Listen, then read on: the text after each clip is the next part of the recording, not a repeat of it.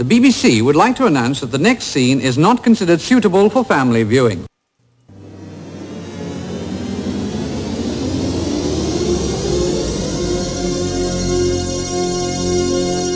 Previously on the Order 66 podcast.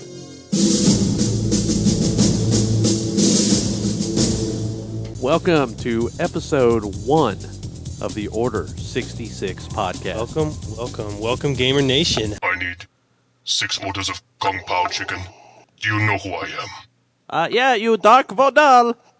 Darth Vader. You know, Einstein once said that God doesn't play dice with the universe, but whether that's true or not, he sure as hell is playing D and D right now with Gary Gygax. Fingers do hurt from from you know. You strap one on. I mean, are you really gonna be able to? whoa, whoa. Let's not talk about strapping them on. I love it. But yeah, I mean, seriously, can you walk around with one of these things? I hate you. I love it. Taco Cabana is the most poorly run organization. That reminded me of that movie Falling Down where the guy shot up the place. hey, well, you know, you don't want to go postal. That could be pretty bad. I know, I know, but I was, ah, man, I was fit to be tied. Keep those rice rolling at Gamer Nation. We will Rice? talk. Yeah, keep eating rice, Gamer Nation. I'm a little concerned just picturing that man living in a, a double wide somewhere on like Bespin. I wonder if they have Bespin. trailer parks in Star Wars. Tatooine is about my equivalent of trailer park. That thing is just. Oh, that, that would work. Yeah, you got, I could see I could see trailer parks on Tatooine. Tornadoes would start hitting. You know, tornadoes are attracted to trailer parks. That's right, man. Tornado magnets they are. And we don't mean to offend anyone who lives in a trailer park, but I do. If you take offense, stop listening. we lost seven. we lost all seven of our listeners right there. Probably. Those of you are waiting for me on a response on the forums about Wookiees. I like Wookiees. Wookiees Wookiees are the bomb diggity. If they were if they were any more the bomb diggity, they would be illegal in 37 states. As long as they're legal in the other 37 states. Uh, 20, 27, 30, 22. Nothing is cooler than having a lightsaber duct taped to each wrist. That way you can have four. You can see you could hold one in hands and then the wrists and then if you could, Now we're just getting carried away. Run out today and get your roll of the mesh tape. I liked it. That was like the radio voice. It was, man. Hey, It's you very awesome. could do Yeah, that. Today on the Order 66 podcast, Hey! we've got new songs coming at you. Uh, No. 22 in a row, no commercials. No. No. Just because you happen to hit it with your lightsaber and send it back, you know, I, we're not talking about baseball here where you're going to hit it farther or faster or whatever. It's a blaster bolt, for Christ's sake. Gary, um, uh, actually, uh, Gary Astleford, who's, who's one of the one of the developers I'm working, he says that yes, yes, you can, you can use it on yourself. Now, Rodney Thompson, who uh, is one of the developers that worked not only on Starships of the Galaxy but also on the core rulebook, he says no. I, I think it's kind of ridiculous. How long have you been sitting on that?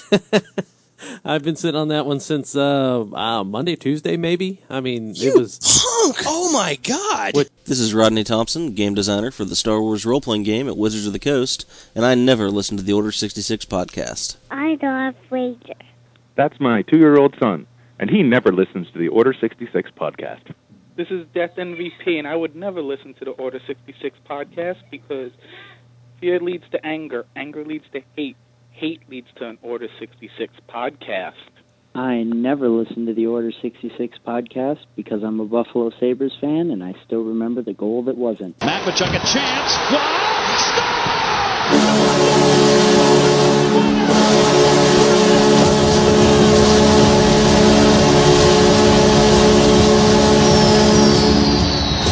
My platoon and me are on Kashyyyk this week, helping the glorious march of the Grand Imperial Army cleanse the galaxy of separatist and non-human scum. I know. Oh, put the little ah. weed in your in your. Oh, clearly in, in the face of, of you know awful rebellion actions and you know these these terrorist groups that are just threatening the security of the galaxy. And I'm Yeah. pleased you know to give yours and my support to the Emperor and his established, valued, and, and truly just government. what are you afraid that they're going to come and get me?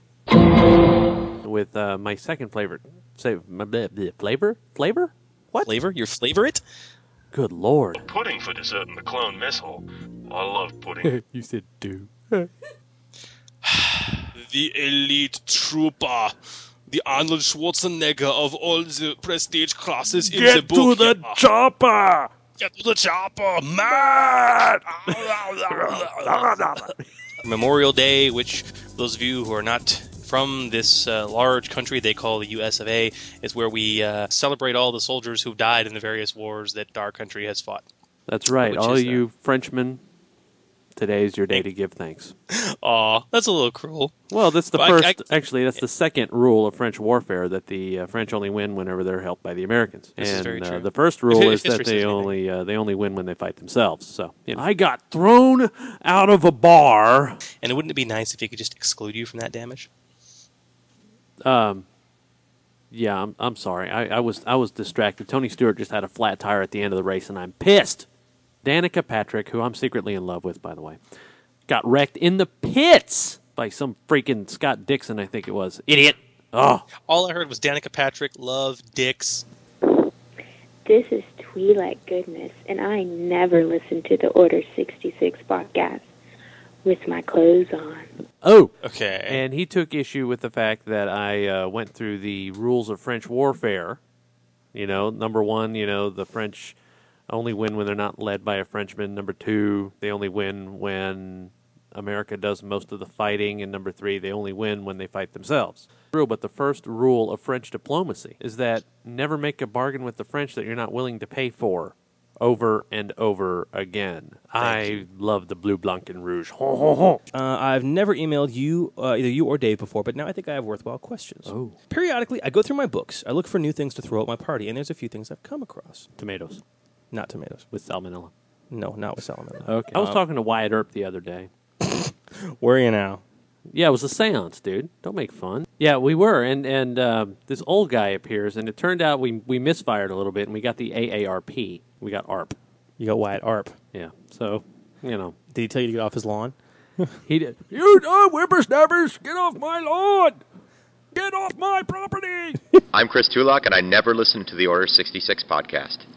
At this point in time, I think everything is going to be a Taco Cabana incident. Like, if, if crap happens in my life, I'm just going to refer to it as a Taco Cabana incident. If I break my leg, if I get in a car accident, if my, my wife, you know, like, you know, gets a cold, it's going to be the Taco Cabana incident. Even better than us? Even better than you guys. I, I, I, yeah. Inconceivable. Inconceivable. I know. Why do you keep using that word? I do not think it means what you think it means. The message is that there are known knowns. There are things we know that we know.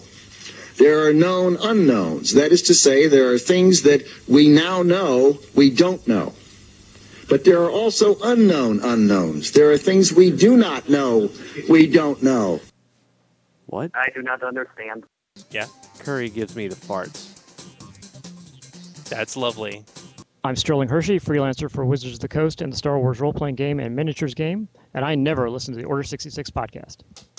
Very All nice. right. Unsuck Unleashed. I don't know. I'm getting. I, uh, I thought we had it's like- named it like during 39. We had named it uh, episode 40, unleashing Vader's secret doomsdown. Who who was it? It was Sterling Hershey. That he, man, he had to do it like six times. Did he really? Yeah. Yes, he did.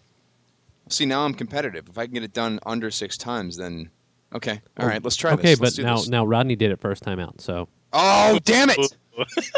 damn it! Okay, all right. Let's see how this goes. it's on now. Right. Hey, this is Sam Witwer, and I never listen to the Order 66 podcast. That's way too easy. Yeah, boom. Easy. You see how that happened? That's take one. I know that was e- that was really simple. Of That's course now. professional. Yeah, I'm. I know. You should be impressed. We're all that. With that lacked suck. Nice. With the what? Nice. With the lack of I- suck. Try to take as much suck out of it as I could. You know? Yeah, Uh, yeah. Next time we'll get you. Well, next time we'll get you to like tell us who you are and like put a funny thing at the end. Oh, and, you know, yeah, you're right. What, there was no personality in that, was there? Like zero. No, this is Sam Witwer, and uh, I bring unsuck to my. I, I did what? What? There's nothing. I got nothing. I had nothing there. I had nothing, but I went for it. that's all right. And I failed. We can do Hey, another one. went for it. Hey, It's we can always most do another one, dude. All right, all right. This is Sam Witwer, and I never listen to the Order 66 podcast. Uh, your mom. Your mom. Boom! Yeah. Boom! You see that? That was like. Yeah, I There you mean, you, know, look, you hear that bumper? Asses in seats.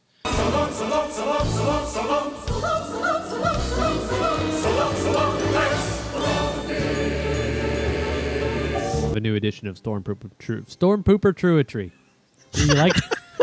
you like that one, do you?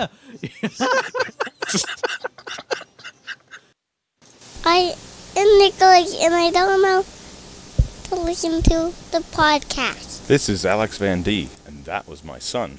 And I wish he listened to the Order 66 podcast, but he's only three years old, so I guess I'm gonna have to wait. We've been open for a year and we're having us a sale. So you need to come on down to Tosche Station 24 hour fly through Pond Blaster Speeder Park Cybernetica and go get Bounty Hunter Discount Jedi Outlet.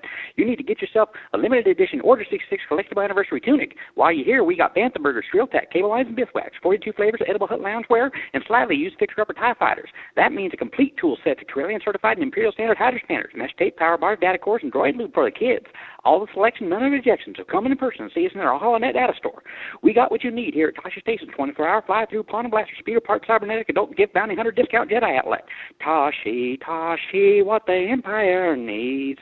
Just outside your head on Tatooine off the Corellian run. Gentlemen, GM Brev here, calling in to leave his bumper. 50 episodes, been fantastic.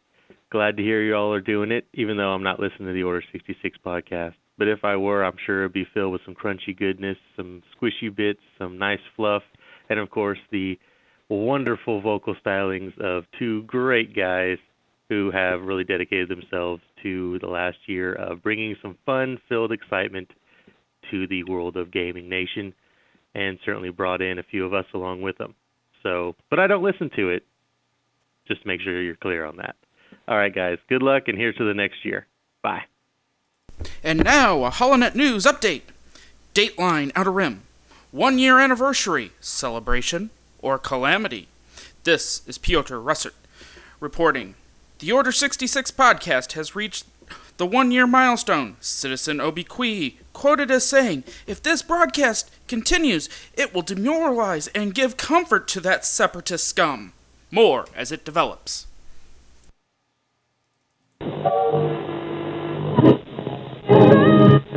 Correctly with the correct amount. D20 Radio, where gamers roll.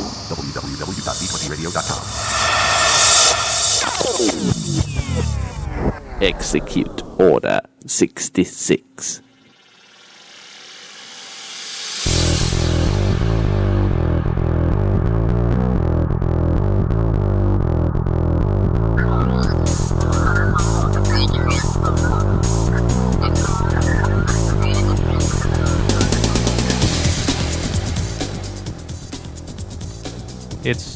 Been a year, Gamer Nation. Welcome back. This is January 11th, 2009, and you have found the Order 66 podcast episode number 50, our one year celebration. I'm your host, GM Dave, and with me I have a collection of individuals that have had a profound impact over the course of the last year on the Order 66 podcast. First and foremost, my partner in crime, GM Chris. What is up, Gamer Nation? It is IGM Chris, and uh, we we have uh, well, dude, I'm I don't know, I'm a little nostalgic. It's been a year uh, since we we we put up our very first broadcast. Yep. We have some celebration to do today, and we have some people with us to help us celebrate. To begin with, um, I guess we should probably do this in what chronological order. Chronological order sounds good to me. I love it. Of course, we have to represent, you know, the kind of the, uh, I guess, the only full-time WotC employee for this entire system, uh, uh, the creator of the system, uh, the man who we all know and love, uh, with a spa- spiffy, spiffy wardrobe, is only crying very, very small tears right now due to the Titans' loss yesterday. It's a sad thing, um, Mr. Rodney Thompson. Hey guys, uh, glad to be here, and just want to go ahead and say right off the bat, congratulations on one year. You've managed to put out 48 more podcasts than I have, so way to go. well, thank you very much. And uh, also with us, we have, of course, uh, freelancer for Wizards of the Coast, amazing writer, minis god, and all around general cool individual who happened to go to high school with Jim Butcher, um, uh, Mr. Sterling Hershey. Sterling, how are you doing, man? I'm doing fine. That was one of those tidbits I never thought about uh, how far that would go. Hey, you know what? I find that absolutely hilarious. So it's good to have you on. And then lastly, we have this like this dude with us. Um, he uh, he's just a minor minor guy, really. He lives out in L.A. somewhere, uh, or that area, I guess. Um, he was in a video game recently. Um, uh, Sam Witwer. What's going on, guys? What's happening? is that the living on LA voice? Is that what that is? That's exactly it. I'm in LA right now, so you know, I just figured I'm just gonna talk like this, whatever. Awesome. Well, we are glad to have you guys all here, and we want to thank you for taking the time to waste your evening with us as we celebrate a year of podcasting and a year of playing a freaking awesome role playing game. So it's very cool. Um, and this is going to be kind of a non traditional episode. We're not going to have a whole lot of our normal uh, doodads, but uh, should we get business out of the way first, Dave? Sure, why not? Yes. Ababui. Okay. You want to go with the first one? Sure, why not? Absolutely. Game On has launched episode number four. Brian and Andy, or Fiddleback and Ravenwing, for those of you on the forums, are talking minis games of all shapes and sizes. And quite honestly, I didn't know episode four was up, so I'm very Bad, happy. bad, Dave. Yes, very happy. And uh, not only that, but uh, at, at another t- also on the Game On thread and what's available uh, on the front page of D20 Radio. Uh, mostly Joe GM'd the game over Skype with Fiddleback and a couple of others. I didn't listen to the whole thing. I just haven't had time. I, I was doing like an hour long retrospective that kicked off the show.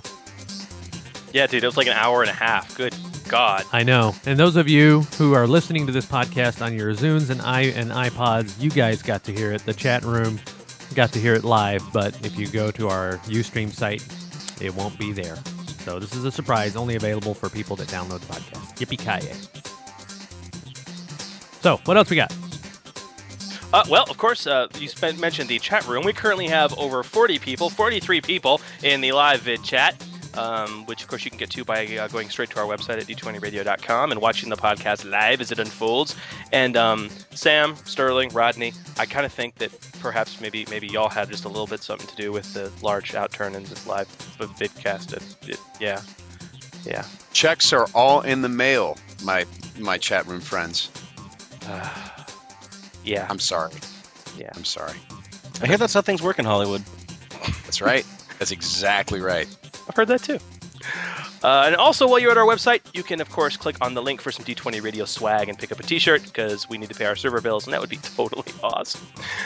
Um, one other announcement. Oh, speaking of swag, wait a second. Hold on. Uh, wasn't there like a shirt that was supposed to be sent to me? It's Ag- again, address. See, that is. I, now I forwarded it twice. Yeah. Okay, And I'm watching my inbox right now. Right now. If it doesn't come in like the next 10 seconds, Dave, I know you're going to be at- full of it. Just, just, just done. Well, hold Done. on, hold on. In all fairness, I, I sent him that that uh, address like months ago. So, Dave, if you can't find it, don't blame yourself, man. Okay, I won't. See? hey, you think that's bad? I think what what was the first episode I was on? Like episode 10? 12? Was it Yeah. twelve? Uh, yeah, you guys promised me a chance cube, and guess what? I still haven't gotten. Yeah, there's a Address. guy. There's Again, a there's a guy address. in France that also has not gotten a, a chance cube, and we have his stuff. Yeah, we do. Um, dude, Hey, Rodney, guys, you're all- seriously, man. I, Rodney, I have a T-shirt for you and a chance cube. I just need your address. a So PO box, an it, office address. It sounds address. like something. you guys just need to go ahead and and uh, and and do you know make sure and mark your emails that you get that return receipt that when he reads it you know he read it so you can forward it to him every time he comes up with this excuse. It's not an excuse. I just need the address, and I'll send it. Yeah. Guys, you're cool with me. You never promised me anything, so. Well, yeah, but it's because you were only on the show once. I mean, good. Oh, okay. You know, now at this point, you're a, you're you're alumnus. Okay. These aren't so the at this point, I get your for. shirt size, and you know, you get it in like a year to a year and a half. That's just how it works. See, Sterling, once you're an alumnus, you get the empty promises, you see, and then Ah. uh, that just builds from there. It's sort of Ah. a perk. Yep. Yes, you guys, you guys are going to open your mailboxes when, when I seriously when I get your addresses. Um, because Rodney, I still don't have yours. Sam, I don't have yours. And what? Seriously, I, I, they're on my shelf right now. I mean, hey, TG, can you reach down Uh-huh. there He's- behind yeah. you? Sure. Whoa, whoa, whoa, Right here, whoa. those two chairs. Hey, okay, hey, okay. Look at this. Look at this. Look at this right now. Look in the webcam. You see this? This is a uh, 2x my size and also Rodney Thompson's, and this is a a. Wait, how do you uh, know that? Because I asked him. See, it was in the same. It was see, Rodney was the same. He re- you responded with the same uh, that had your address in that email. I remember. And this is here as a medium, and this is Sam Whitworth's, and they are waiting to be sent. They are crisp, clean, and folded. And my cat has only been sleeping on them for about a month and a half. Excellent. So they're Well, that's they're, great because you know I'm allergic to cats, so that works out well. So am I. God, okay, fine. So I long. Okay, okay. So I'll dry clean the shirts and then I'll send them. Fine, fine, fine, fine, fine. Oh God. Okay, so more news from the coolness of the world. Uh, for those of you Star Wars fanatics who have not, you know, kept you know, maybe living in a cave on Mars for the past, you know, six months, the Clone Wars campaign guide releases on January 20th, and you need to pre-order it now. You need to pre-order two or three, and you need to give them to your friends. Um, because it's promising to be a totally awesome, awesome book. Um, you know, I, I, haven't seen any of the details inside of it, but apparently, um, you know, some Yahoo broke street date, and uh, some people have seen the inside of it and say that it's just a truly tremendous book. Yep. So uh, you should you should pre-register it and buy it, several copies of it, because it is a marvelous thing. It, it, we, we, no doubt, no doubt. Can you confirm that, Rodney? Is it going to be a marvelous thing? Well, I don't know about marvelous, but I do think it's pretty good. Um, we had a lot of great writers. It also marks the return of J.D. Wiker to the Star Wars line. Um, well, actually, he was back on Scum and Villainy, but he had a much bigger part on Clone Wars this time. And uh, yeah, the early reviews coming back from all the people online seem to be pretty good. So cool. I really liked it uh, when he so. sat to the right of Captain Picard. That was greatness. That's totally awesome. And two I'm more really happy with the uh, stats for Cylons, actually. Okay. Any one of us could be a Cylon, seriously. Yeah, I know. Yeah, I've been told that time and time again. Uh, two more announcements uh, for those of you who are out in the wide world. Uh, pre-registration has opened up for Origins Game Fair, Columbus, Ohio, June 24th through 28th, um, and our very own Vader son Duncan will be there running some Saga Edition in all his bekilted glory, and so you should be there too, playing some Saga Edition because it's awesome. Right. And speaking of gaming conventions, uh, Gen Con, Gen Con, Gen Con is officially emerging out of Chapter 11. Uh, the company, uh, Gen Con LLC, announced Friday the courts have officially confirmed the company's plan of reorganization, and they've approved the company's rejection of a hostile takeover bid. And they will be going, they're going to be operating outside of Chapter 11 very soon under a three-member advisory committee assisting the board, and all creditors will be paid in full, which is very good.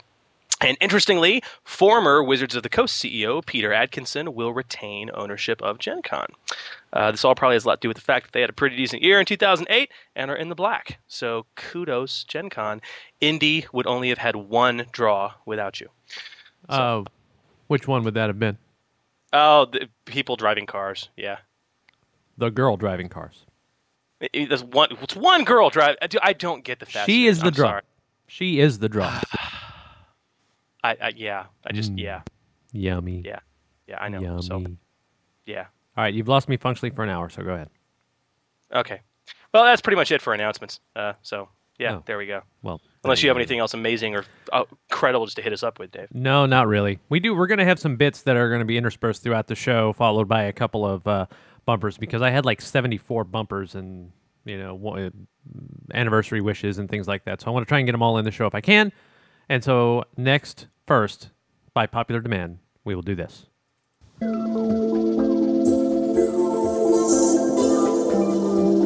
now, Dark Thoughts with Twi'lek Goodness. Wow, one year. Gosh, that's a long time. I sure hope they don't stop at 100 episodes, because then I'll stop receiving special favors from Palpatine. We're on a first name basis, you know. For corrupting GM Chris by giving him blow. This has been Dark Thoughts with Twi'lek Goodness. GM Dave, GM Chris, this is Silly Rabbit 719 from Colorado Springs, wishing you a happy 50th podcast. And I never listened to the Order 66 podcast. Thanks, guys. As a friend and player with Alex Van D and the wife of Trevor from Fragments from the Rim, I would like to congratulate GMs Dave and Chris on a year of podcasting. Except I have never listened to the Order 66 podcast. Hello, this is Shibuda. I want to congratulate the Order 66 podcast on their first year anniversary. I want to thank GM Chris, GM Dave, and the rest of the Gamer Nation for keeping me both informed and amused this past year. Thanks, guys. There you go. nice dark thoughts. Nice to see her back. Yeah, it is nice to see her back. Oh, yeah. Oh, Lord, here we go already. uh, somebody got it. Thank you. God, I got it. I got. I I picked it up. I got it. Yeah, something like that. So, did you get a postcard this week? I kind of did, although um, it well, it was a little different than most. Um, it's kind of hard to explain. Uh, it was wasn't really a postcard. It was just kind of more of a well, it was a card, but it wasn't exactly a postcard. Do you understand what I'm saying? Oh, well, let me go ahead and we'll fire off the music and Well, no, no. It, uh, it, it's. I mean, well, here. Let me describe it. it it's got. It, it- it's kind of opens up in the middle, and it's got uh, sort of a you know a little balloon on the front and some glitter, and um, it has uh, you know kind of some sort of gothic little script on it that says, uh, "Hey guys, congratulations uh, on a, a wonderful anniversary." And it looks like it's handwritten, but uh, there's some words on the inside. We might be able to open it up. Oh, okay. Well then maybe we can take a look. Or listen. From across the galaxy, it's time for postcards from Commander Cody.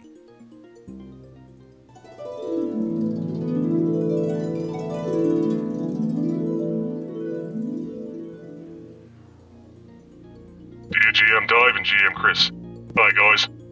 I'm out on patrol right now, nowhere too important, but I wanted to pick up the time to get a nice card and wish you all a happy anniversary for your one year episode. it's been great sending you postcards and knowing that someone out there listens to my little exploits. If there's anything else you need, you know the GAR is always at the beck and call of Order 66. uh, yeah. In any event, happy anniversary, guys. Long live the Empire! Your friend, Commander Cody.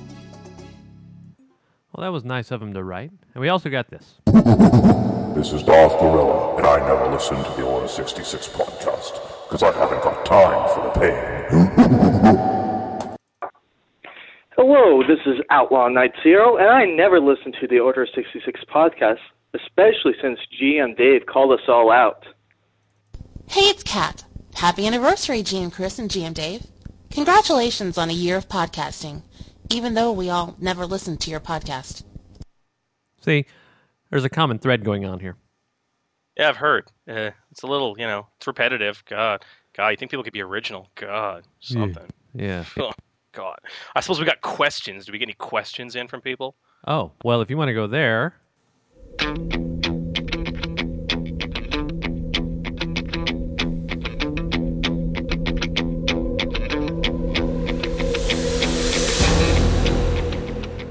D20 docking bay hosers. When it don't be making sense, we be making sense of it.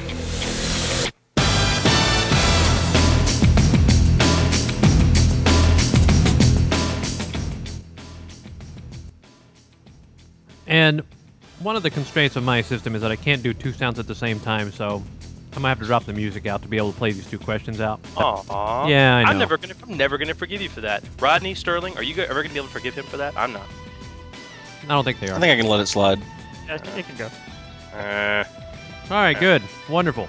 So the first is a challenge from Death MVP for all five of us. So we will give him our responses on the other side. This is Death MVP, and I have a challenge for you. Can you make a build that's level 5 that looks good on paper but would be totally useless to play? There you go. All right, that's a good challenge. Gentlemen, what are your responses? Um, Yes. Yes. Yeah, I could do that. Yeah. Yes. Hey, Yeah. This is Pierce Sabah, and I have a question for you. It, my question revolves around a player character that is very, I guess, money and equipment grubbing would be the best term. He's um, constantly seeking uh, new and better ways to get more gear. And it's not like I'm being strict with gear in my campaign, but uh, I guess it's gotten to the point where um, I'm almost afraid to get the new book Scum and Villainy because it has um, more rules for increasing your gear, the uh, equipment points on gear, templates, and such. I'd really like to get the book, but he's really pretty much the only thing holding me back from doing that. Especially seeing as how with the Starship book, he's doing that with his starships. And that costs a lot more money, I know, than with regular equipment, um, armor, and weapons. Help me. You are my only hope. All right, now this is a legitimate question, and he's legitimately um, has a Yeah. concern. And, and, you know what he sounds like he's got a min max or meta game or whatever you want to call him, just just uh, money hungry. Congratulations, you've run you've won Star Wars, right? Yeah. Well, I don't know. I mean, this is this is a pretty good question. I mean, Sterling, Rodney, do you guys want to take a crack at this first? Y'all are some two rather experienced GMs and gaming minds. Uh, yeah, sure. So the thing is, the the first thing that I that I noticed in that question was he was afraid to get the book because he didn't want to introduce these new problems into his game uh, because of this character.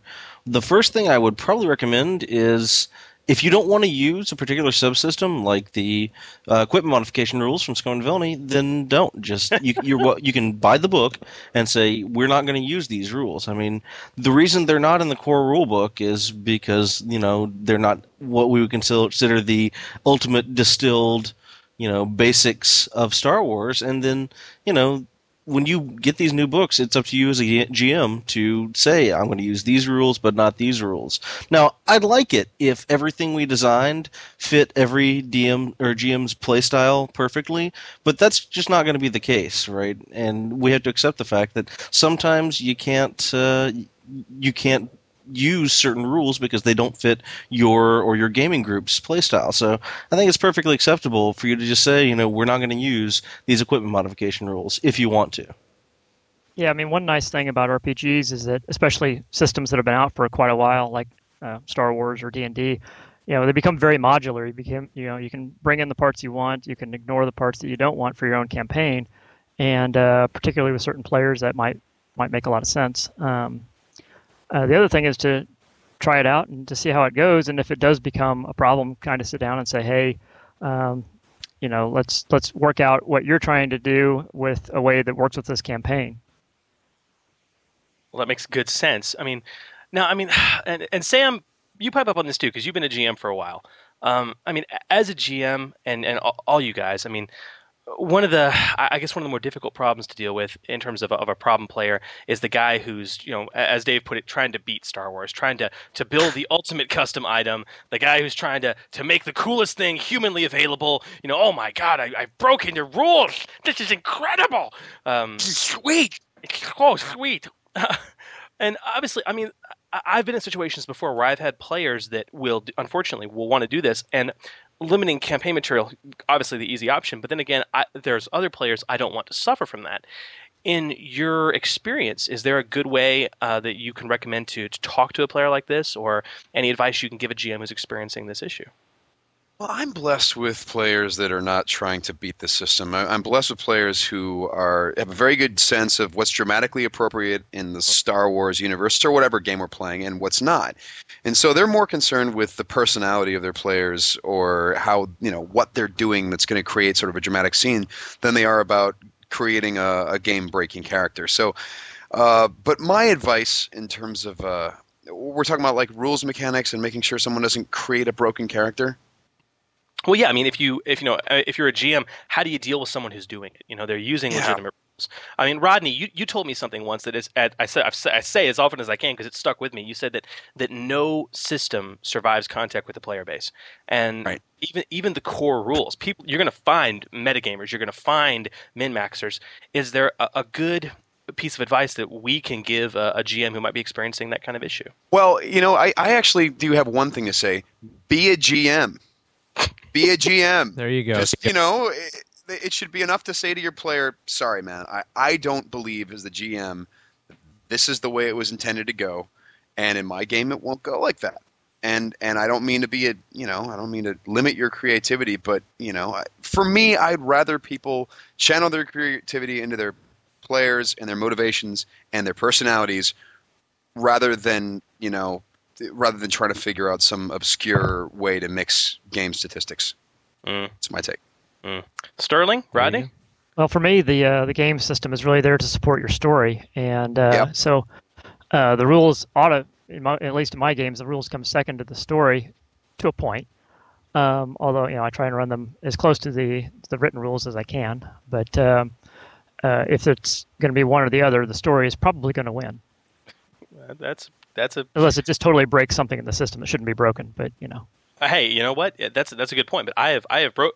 Gosh, I think Dave, I broke the system Friday just to, in, in lieu of good storytelling, didn't I? Yeah. Oh yeah. Big time. Because it was worth it. Um, yeah, I know. Yeah, and, I think... and the, the the best part is that uh, never mind. What you say something like that, and then you go, "Never mind." Well, I was going to say I kind of called you out on it because you were asking me how many hit points I have, just because, and I knew you were just going to get ready to hit me with just enough hit points. I was like, "Well, hit me with your best shot." because I, you know, I knew you were kind of planning on that GM table, and I just didn't want to give you the opportunity. It okay, was- so and it was so. G, so G, GM Dave's Wookie lost his arm on Friday, uh, thanks to um, a evil Jedi using Severing Strike. And th- I, I just wanted to know to see if that was going to be the hit that would cause you to lose your arm. I wanted to get my description ready. That was about to be it. oh, there you go. So that's it. You you you were going to Hey, lose your ask- arm either way. when it comes to rules, let me ask Rodney. I, I sort of my philosophy about rules at the gaming table is we have this book full of all these wonderful rules, and it's my job as the GM when I'm cre- can- you know when I'm preparing when I'm constructing an adventure to go through and in different sections of the book, here's a fair way to handle this situation, or here's a fair way to handle when you fall, or here's a fair way to handle this and that. My take at the table is uh, if I haven't prepared for something, I'll do my best to wing it uh, with good judgment, hopefully, uh, and also with the co- cooperation of players who also have good judgment. And uh, it's not about flipping through pages in the middle of the table. Yeah, wha- wha- What's your take on that? Well, yeah, certainly one of the things that we try and do as designers is make things usable at the table without a lot of page flipping, right? That's why we try and make things intuitive and try and make them fit into your game without a whole lot of of referencing of the rules, right? So that's that's Yeah. clearly a goal. What I do, and I guess maybe this isn't the answer that um, I can't remember who it exactly it was that asked the question, but uh, maybe not the answer they're looking for. But there's also sometimes where, as the GM or, or DM, you might want to take a look at these rules, and you may not like them initially uh, for your game, but you might have one character that's really, really interested in it. All right, so maybe you can bend a little bit as the GM and say, you know, this guy really is into this equipment modification stuff. That's that's what he really wants to do. Maybe I just I let him do that for a little while. And yeah, you want to monitor what they're what they're doing with those rules, but I, I think that as long as it's not disruptive at the table, you can probably bend a little bit to allow the players to do what they want. So, uh, sort of combining what Sam said with the the original answer to the question, what I what what I would prefer what I would prefer is to have the set of rules and let the players use it until it becomes disruptive at the table, and then maybe go back and reevaluate. Right. Yeah. That makes excellent sense, and it's words of wisdom. But you know, eh, you guys all seem to echo this. You know, be the GM, and that means more than just. I mean, it means putting your foot down, but it also means exercising good judgment. It means saying yes to one person and no to another. It's a it's not an easy thing to do, and it takes time and experience. But you know, it starts somewhere. So there we And go. there's nothing wrong as a GM. I mean, I, uh, maybe I'm wrong about this. Rodney, stop me if I am, but I don't think there's anything wrong with when you've made a mistake as a GM to evaluate that later and talk to a player and say, listen, maybe I ruled that incorrectly and, and settle whatever issue that is. And then at that point, you've made a precedent, and here's what the rule is going to be from then on. I mean, GMs are not infallible, but while you're playing the actual game, I don't think you want the game to grind to a halt when you debate something with a player. Your your authority has to be there. Your authority has to be present. People need to respect that. And if a player isn't respecting that, you need to take them aside and say, "Listen, it's the game can't grind to a halt. You know, part of the GM's job is to keep it moving." So, And Pure I- Sabak sent that in and thought he was just going to get like a three minute discussion out of it. That's pretty good. well, this is why we have us all here. I know. And See, imagine if we had the 12 questions or 45 questions that got sent to us. Huh. five-hour podcast. Yeah, I know, and that's why That's I'm right. going into it. So anyway, all right, I've got a couple of more bits. Actually, I've just got a couple of more bumpers and uh, storm pooper truetry to get to. Cool. And then we'll see you back on the other side again. Statement. This is Protocol Droid HK 13. Pronouncement. My master states that only meatbags listen to the Order 66 podcast. Clarification. I am not a meatbag, and I never listen to the Order 66 podcast. The Tedward never listens to the Order 66 podcast. They've been doing this a year. That's what they say. I don't know. I don't listen. Yeah. uh, Does anybody know- listen to the Order I don't think podcast? anybody listens I to the never Order listened to the Order 66 podcast. 66 podcast. I'm pretty sure they have a bump of me saying so. Yeah, uh, for fact, they ran it recently. so, so this is Radio Free Hamlet's cast giving a shout out to our friends, our buds, our compadres. Over. And the reason that I am not DM Chris. shout out to our friends over at the Order sixty six podcast. Fan- Happy birthday, guys. Absolutely. Keep This up is the your good birthday work. song. It isn't very long. And that will be the last time I sing on the air.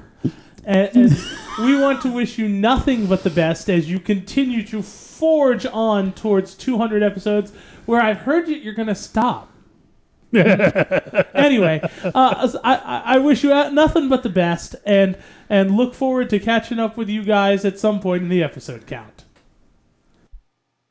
And now, Stormtrooper Epic Poetry. 50 episodes in one year. Lots of goodness in your ear.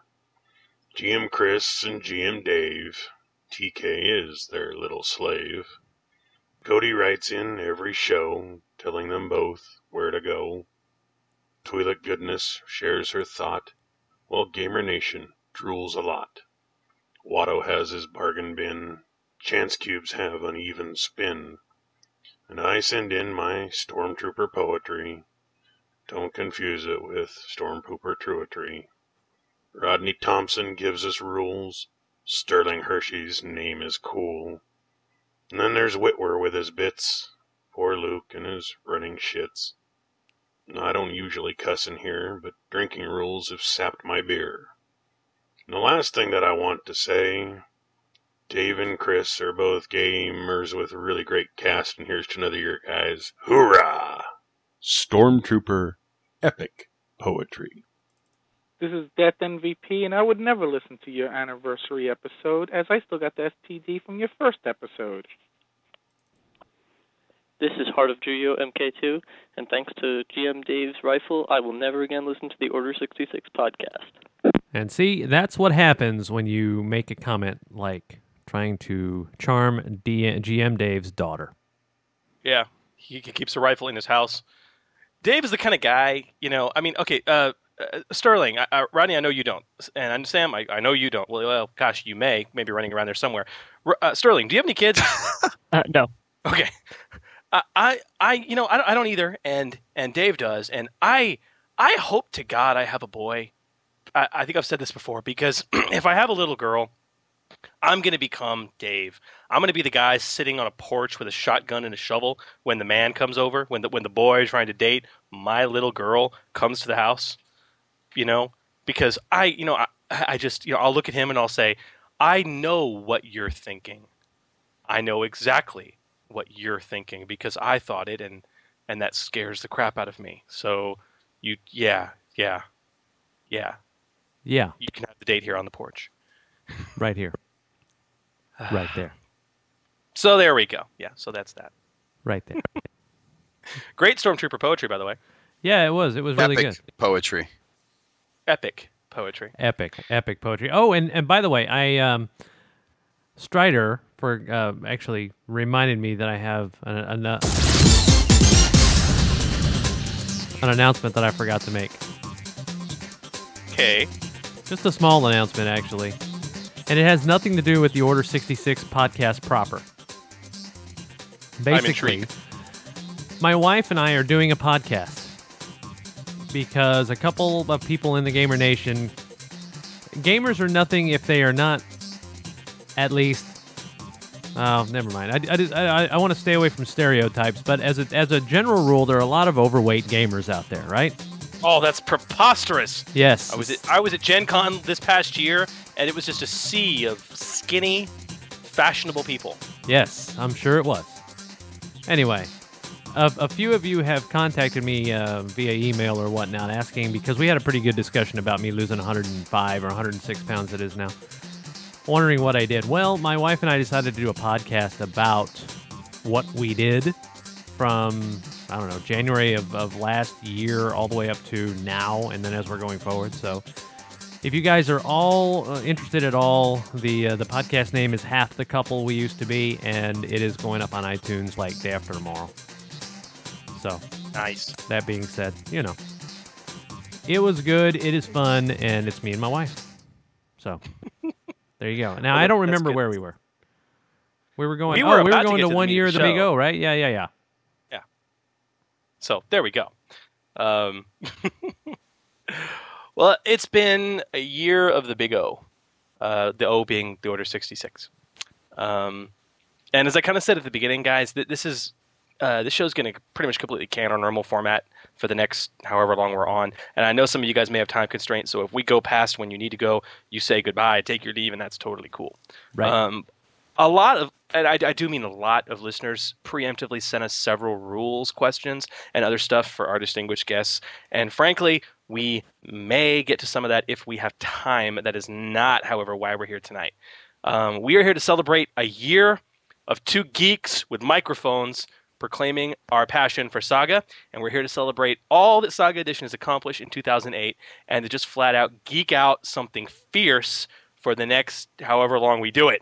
So, yeah. Do it. So now you're talking. Let's Now- do this. I'm talking. I'm, I'm excited. Are you? Yes, obviously Sam's excited. Sterling, Oh, Rodney, I'm- are, you- are you guys excited?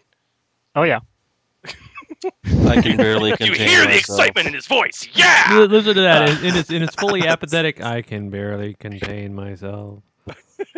Yes, I'm really pissed off that the Ravens won. I am pissed that the Ravens won because I hate the Ravens, dude. I bet Rodney's pissed the Ravens won too, but for a totally different reason. You know, I would like to not talk about football because it's been a pretty bad two weeks for me. You don't want to talk about football? Wha- Oh, dude.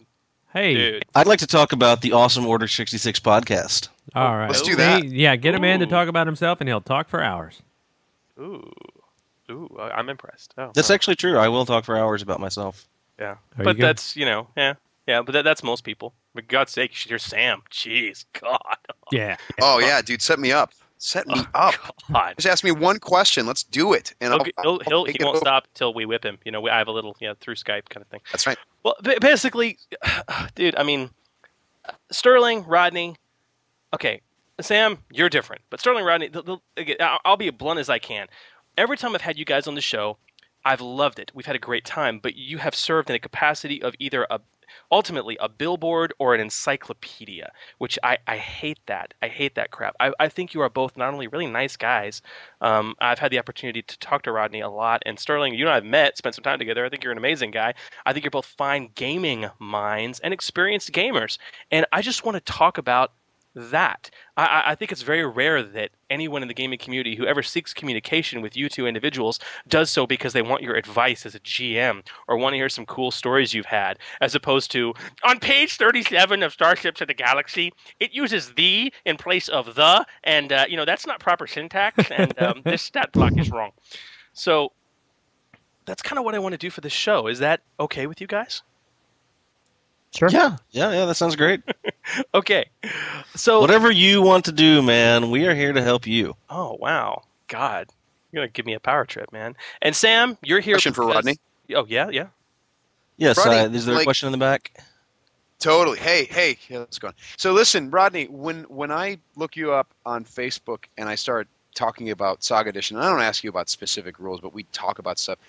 Do you get to a point where you're like, dude, I just spent all day doing this, and now it's nighttime, and I'm on Facebook, and why are we talking about work? Uh, Do you, do, is it like that for you, or or when we talk about it, are you like, yeah, yeah, this is fun, this is still fun, or well, how does I guess the the overall question is Rodney and Sterling, how does your work affect your passion for say all things Star Wars? Do you get enough of it during the day to where you want just a break and you want to think about anything else afterward? Well, for me, it actually like the the best thing is this is what I've always wanted to do, right? Like when I was a mere lowly freelancer, just kidding, Sterling. Uh, when I was freelancing, I always said my big goal was I wanted to work for a publisher as you know the line director or head designer or whatever for a game that I really liked. And gosh, when I happened to get the opportunity to do that for Star Wars, it was sort of like a dream come true. So, you know, when when I'm at home, it's two o'clock in the morning, and Sam and I are talking online about Star Wars. It doesn't bother me at all, right? I mean, that's I, I got into role playing games because I liked it. I got into Star Wars role playing because I liked it, and now it just so happens that I do it for my job. So yeah, it I actually have almost an unlimited capacity to talk about uh, role playing games and Star Wars and what have you outside of work as well as at work. And to be honest with you, most of the time at work, I'm sitting at my computer. Uh, doing everything I can to get my work done, get the writing done, get the developing done, and not really talking to a lot of other people about it on a constant basis. Just because you know I'm the only guy in the office that works on Star Wars as a designer, so uh, to have someone chatting me up about it or to come on a podcast or whatever, it's actually it's, it's a lot of fun for me because I get to you know talk about the things that I like with other people who like the same things. Yeah, and for me, um, for me, my day job is completely different from uh, from uh, freelancing. Um, Completely. I'm a yeah, I'm an architect, and uh, No way. so- Really? Yeah. Yep. How come I didn't and know so that? That's awesome. Everything that I do at work um, has very well has nothing to do with Star Wars, and so for me, when I come home and start writing, it is uh, nice to be able to write about something that I like to read and watch and enjoy anyway. So uh, when people you know come up and talk about it, that's great. You know, I have a, I have no problem with that. And uh, for me, really, uh, the architecture um, is uh, you know I take a break from Star Wars when I go to work, and I take a break from architecture when I'm writing on Star Wars. So it works out fine. Um, That's awesome, man. That's really cool. That's very cool. Um, that's that's very cool. Um, well, gosh. Well, then, okay, that makes me feel better because you know it's one of those things. I always get worried whenever I ask you guys on because you know, like, do they really want to talk to me? Oh God, do they really want to? So, well, that's that's good to know. No, absolutely not. And one of the things that I love about working at Wizards is that co- I'm constantly able to, you know, go find a cool conversation about gaming. It's just not always Star Wars gaming, so it's nice to have another outlet to talk about Star Wars role playing. well, there you go. okay, so 2008 has come and gone. Um, let's talk about what was and what was cool. So I have a I have a simple question um, for for each one of you. Um, what was your favorite Saga Edition product of 2008? Now I know a couple of you are biased since one of you kind of has your face on the cover of one of those products, and and you know the other uh, has has written some of them but not others. And Rodney, you you know you, you're you're kind of free and clear on that. But uh, you know those constraints aside, do you have a a favorite product that has come out um, in 2008, and and why is it your favorite product? Let's uh, uh, Let's uh, start with who wants to go first? I I'll roll. I'll roll the. I'll roll the wheel of guests. Roll initiative, the dude. Roll initiative. Roll the dice. Oh, hey, dude! I just got y'all's. Thank you very much, by the way, for uh, inviting me to your, be your friend as face on Facebook. Come on. You said that like you hand guilt an invitation and mailed it to your house. It's like, thank you. It was. It was. right. It was. It was very nice, Your actually. on Facebook. Yeah. It's just fantastic. Yeah. All right. Well, uh, Rodney, y- you first, dude. What what was your favorite project to work on in 2008? Wow, that's really tough. Now, the other thing to realize is I actually work about a year ahead of all these books that come out. So Oh, yeah, well, I, good s- point. I stopped working on Scum and Villainy, uh, which is the last book that came out, about uh, 14, 15 months ago. So I'm having to throw my mind all the way back there. Um, I would say, of all the books that we had come out last year, my favorite's probably. I don't have to say Knights of the Old Republic for a variety of reasons. Um, mostly because I had a really good time designing it. I got to work really closely with both Sterling and John Jackson Miller and Abel Pena, which was really cool. The the process was a lot of fun, and plus it was one of the first chances we've really had to make a really big impact on the expanded universe. And by that I mean we've gotten to define a lot of things, to flesh out backstories on a lot of things. Whereas with books like say Scum and Villainy or the Force Unleashed campaign guide, we were really more adapting uh, things that had already been described and fleshed out to the Saga Edition rules. So there was less uh, cr- creative opportunities on those books. Uh, at the same time, you know, it's a pretty close race because I think the content of Scum and Villainy is really, really good. I think Force Unleashed is some of the mes- best mechanical work that we've done uh, so far. So there are ups and downs to everything, but the process of creating Knights of the Old Republic was probably the most rewarding. And, you know, the fact that once the book came out, we had established a really clear vision of what the Knights of the Old Republic campaign setting, that time period, was like, managing to integrate comic books and video games and novels and, you know, decades of continuity stretching all the way back to the Tales of the Jedi comics, right? We managed to integrate all that into a coherent setting, and that was really, really rewarding. Awesome. Yeah, for for me, uh, it was probably the Ko- Kotor book as well. Um, you know, I had a really nice time uh, working with all the rest of the guys on it, and uh, I look forward to working on that for some time. Uh, and uh, How was it working with John Jackson Miller on it? Because I mean, a lot of us, you know, huge Uber geeks are huge fans of his work anyway.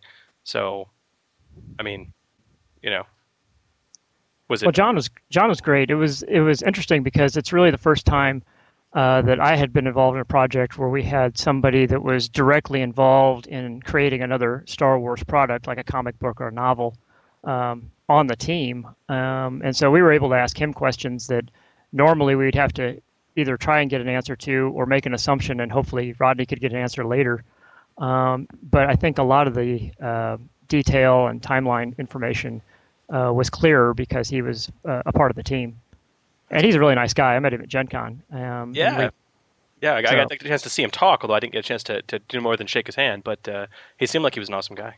You know, it's really interesting. Uh, John Jackson Miller and I both went to the same college. Uh, not at the same time, but we both went to the University of Tennessee. And um, I think he told you guys the story at Gen Con about how Zayne Carrick is named after a dormitory on the University of Tennessee campus that I actually stayed in when I lived there, and, and he did as well. So whenever we met at Celebration, we got the chance to, you know, sit around and jaw about our time at University of Tennessee.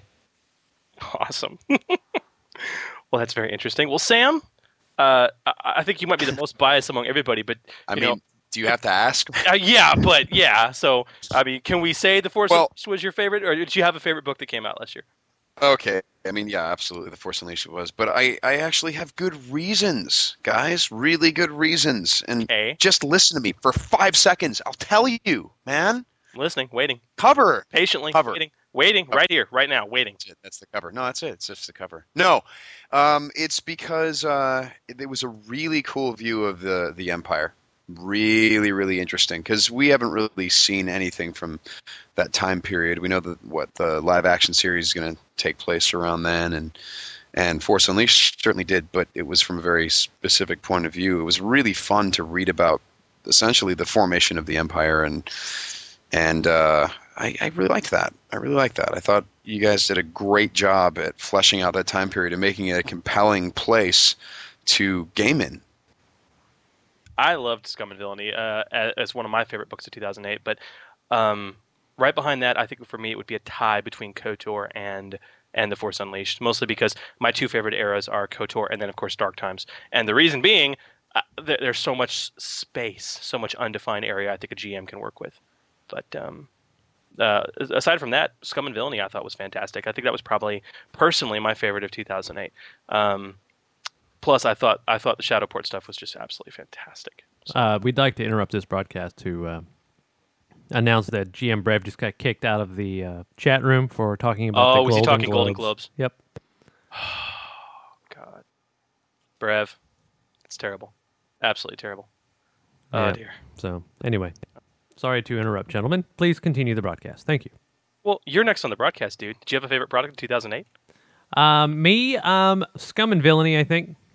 Yeah. Only Why? because of all the little tech specialist stuff and gizmos, see, and I, I kind of like. Dave that is that stuff. player. I'm that guy. Yeah, I'm that. I'm, no, no, no, no. I'm not that guy. I, you know, I don't think I'm over the top when it comes to all that crazy crap. But Can I combine my bowcaster and vibroaxe into one weapon? It says I can. hey, it said I could, so I did. Damn it.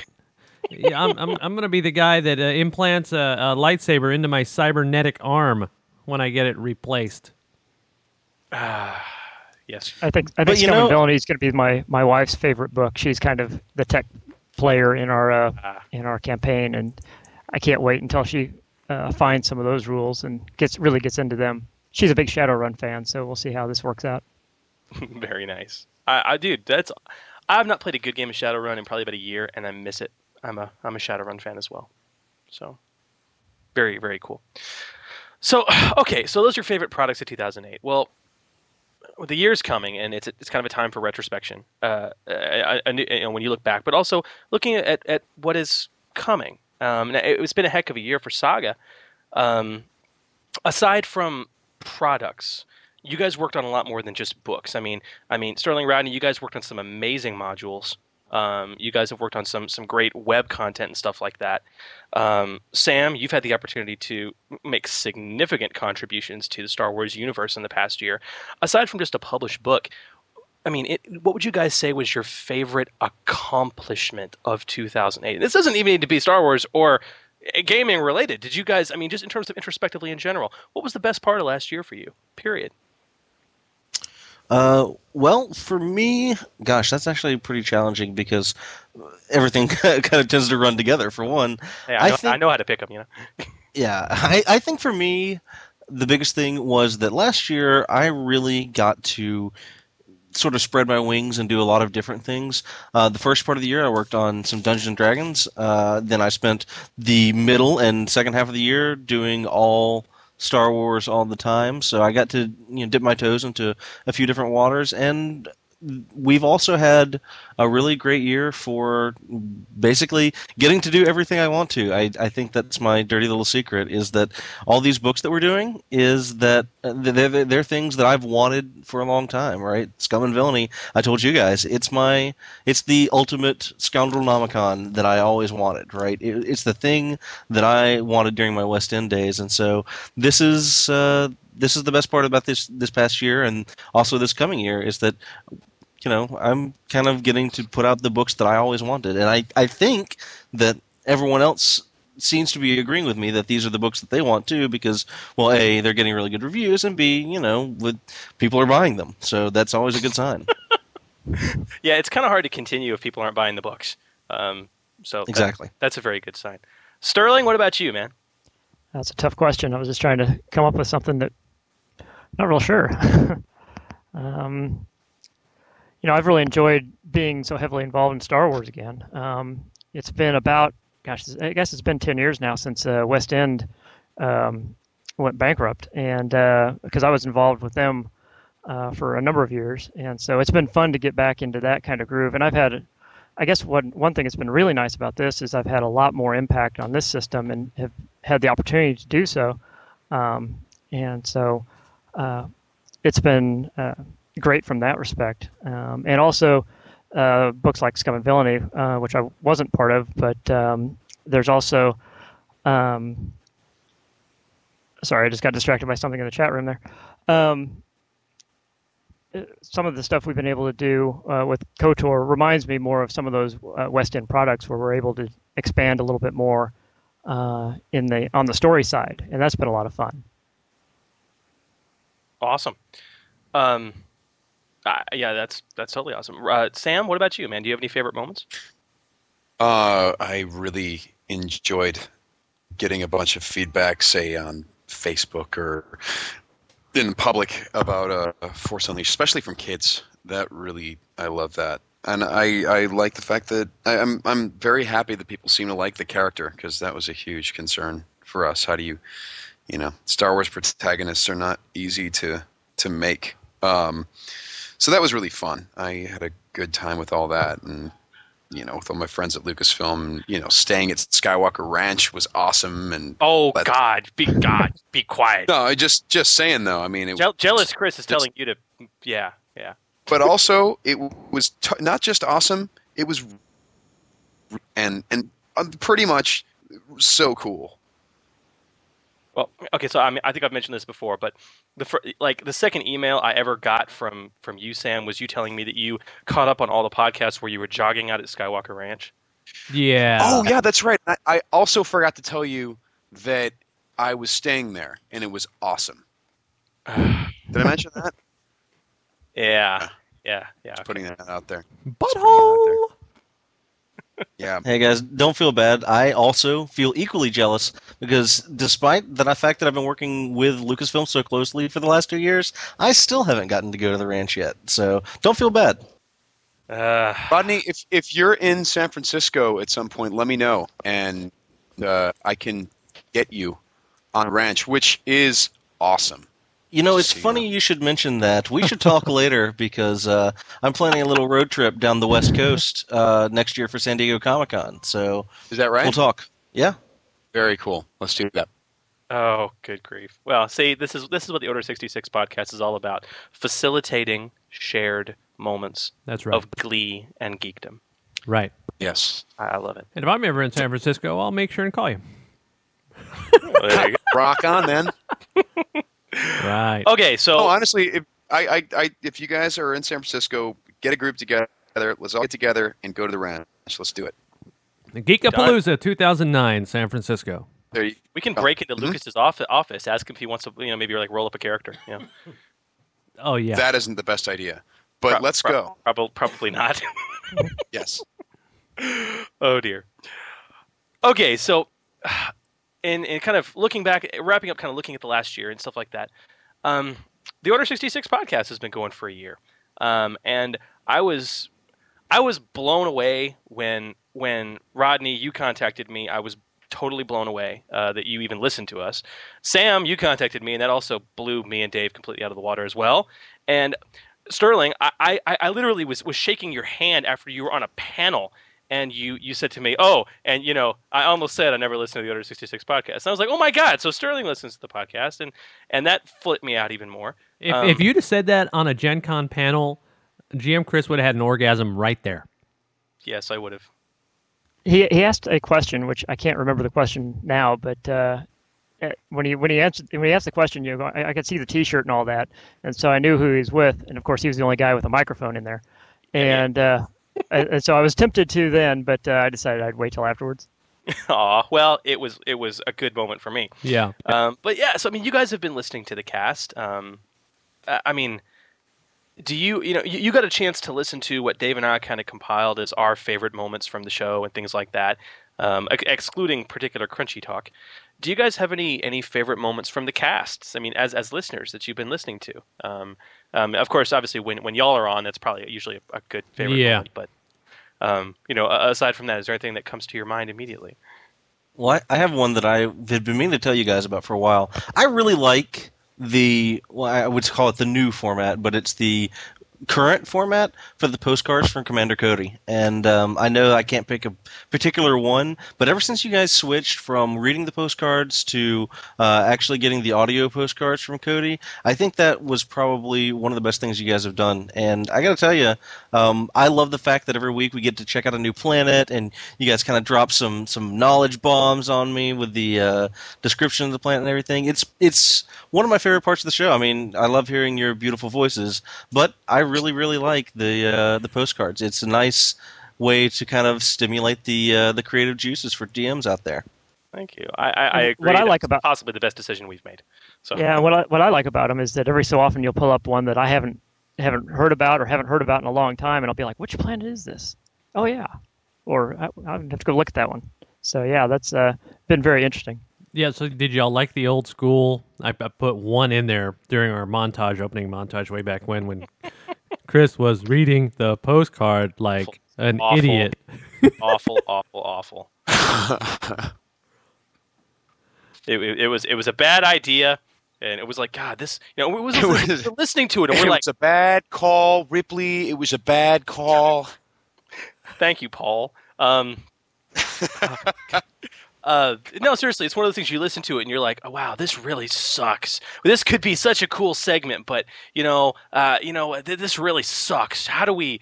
You know, i, I, I don't want to listen to this anymore. How do we how do we make this better? And then Dave's like, well, didn't you like buy that uh, MorphVOX program? You Yeah. know, to, to only use once for Vader's voice. I'm like, oh yeah, I kind of did. Well, is there something we can? Oh yeah, wow, okay. And and I tell you what, Wikipedia is is the source of all of Cody's postcards, and it is a marvelous resource. You know what else is a really good uh, source for information on planets? Speak, speak, speak, speak, speak. Tell me, please. Really? NASA. Do I, do I have, do I have to say NASA, anything? Yeah, NASA. Please, please, please, please. No, I'm, I'm, I'm, I'm bait, dude. Bated breath. I got a pen here.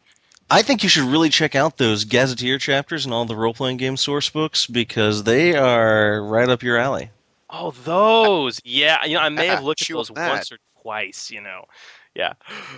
and and that that will bring an end to my corporate shilling for the episode. oh, let's be honest. You know it won't.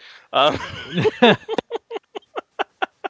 um, Yes. No, dude, the, the gazetteer stuff is awesome. Um, by the way, is that how you pronounce that? Gazetteer, gazetteer, gadgeteer, gazette, gazette ear, I always said gazetteer. gazetteer. Who knows? Is- What's what's the general consensus on that? Because I mean, gaz, gaz, uh, gaz, Gazetter.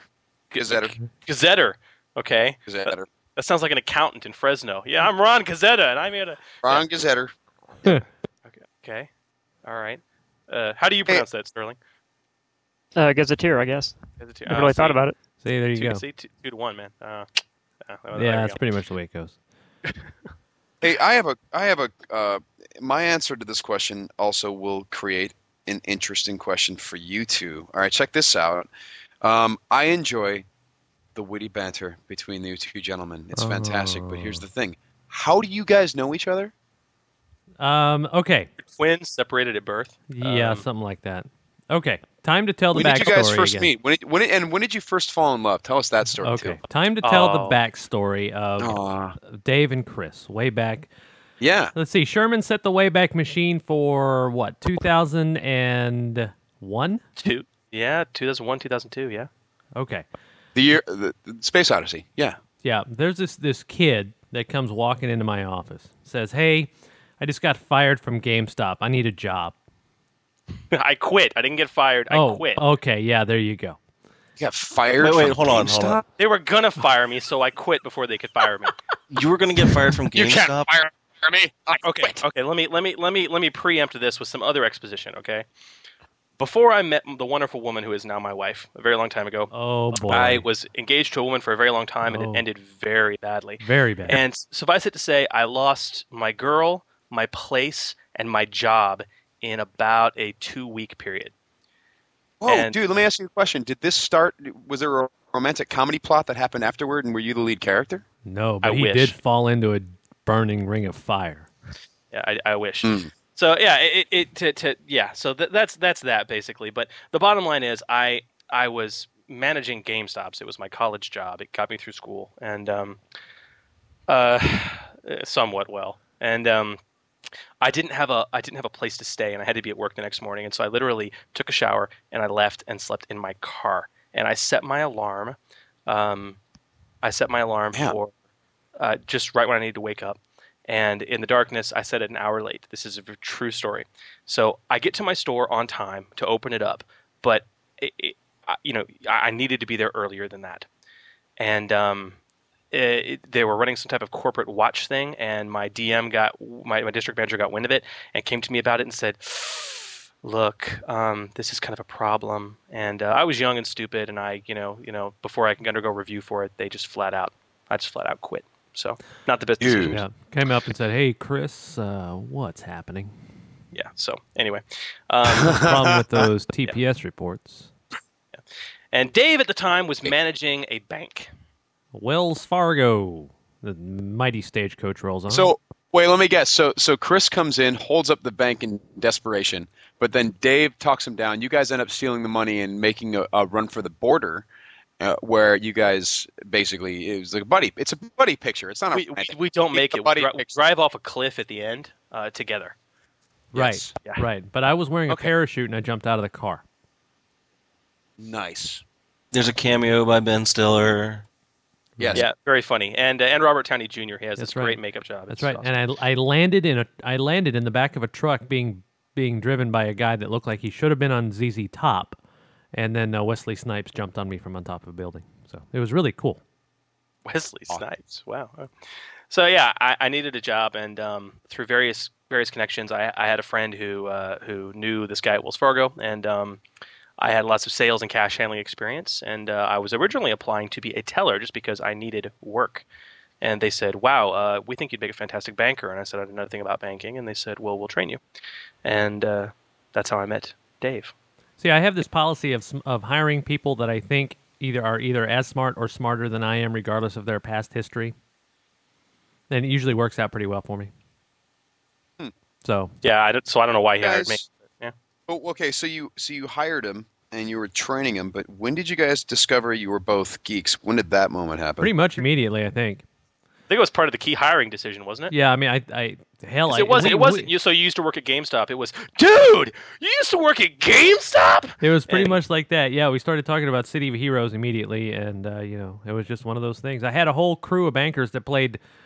Oh damn! What was that? Uh, Neverwinter Nights or uh, Baldur's Gate or something? One of the old. Yeah. Yeah, one of the old games, and and um, so yeah, I, I never you know, yeah, we've been playing MMOs in the bank for I don't know how long. So yeah, we hired him, and he became a pretty good banker, and then blah blah blah blah blah.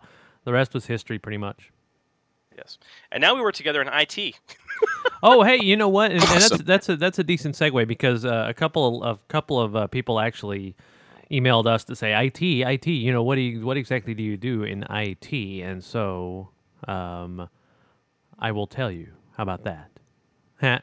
We are both product managers at. Um, I don't even know if I, I yeah a company called Argo. We write bank software for like uh, big big banks. I can't really say what the client list is because they really keep that under lock and key. But really really big banks like Wells Fargo, for example, would be one not of one of our clients, really big banks. but But yeah, banks of yeah. that magnitude. Yeah, banks of that magnitude. Yeah, I'm I'm a uh, senior product manager, and Chris is a is a product manager as well, and we do everything that relates to frontline retail sales and teller operations. So we actually think up the crap that the developers actually wind up putting into code, and then you know when you walk into Bank of America and a little teller person comes up and hi, can I help you? You know how they tackle you when you walk in the door at Bank of America, right? I hate banks. So yeah. Anyway, they're running a system that we built in, in a lot of these cases, a lot of the big banks. Yes. And so you guys basically, when because you guys are working at the same place, you guys you guys migrate together. Is that how that works? No, this is no. Honestly, I, I got this. I I initially started working for this company, kind of not even because of Dave, but because of somebody else I worked with who was also working at this company. It's been kind of weird. We've migrated around. We've worked at two different banks together, um, but not. You know, we we only worked at, we only worked together at the same branch at Wells Fargo, and um, then I left and went to work for a mortgage company for a, a good time until I got this job offer, and um, He was Yeah. recruited by a girl who he used to work with, who also used to work for me at one point in time. At, at one point, like what, five percent? No, no, no. I don't remember how. What some there was some percentage of the company that actually had worked for me at one point in time in that company. yeah, we mapped it. and It was like 1.7 percent, which is which is substantial in a company of like 300 people. Oh, huge. Yeah. You know, I'm not going to be CEO of the company anytime soon, but you know, no, Vader son, you cannot have a subprime loan. Sorry. Yeah. yeah. So that's the answer to that question, long and laborious though it was. Yeah. So there we go.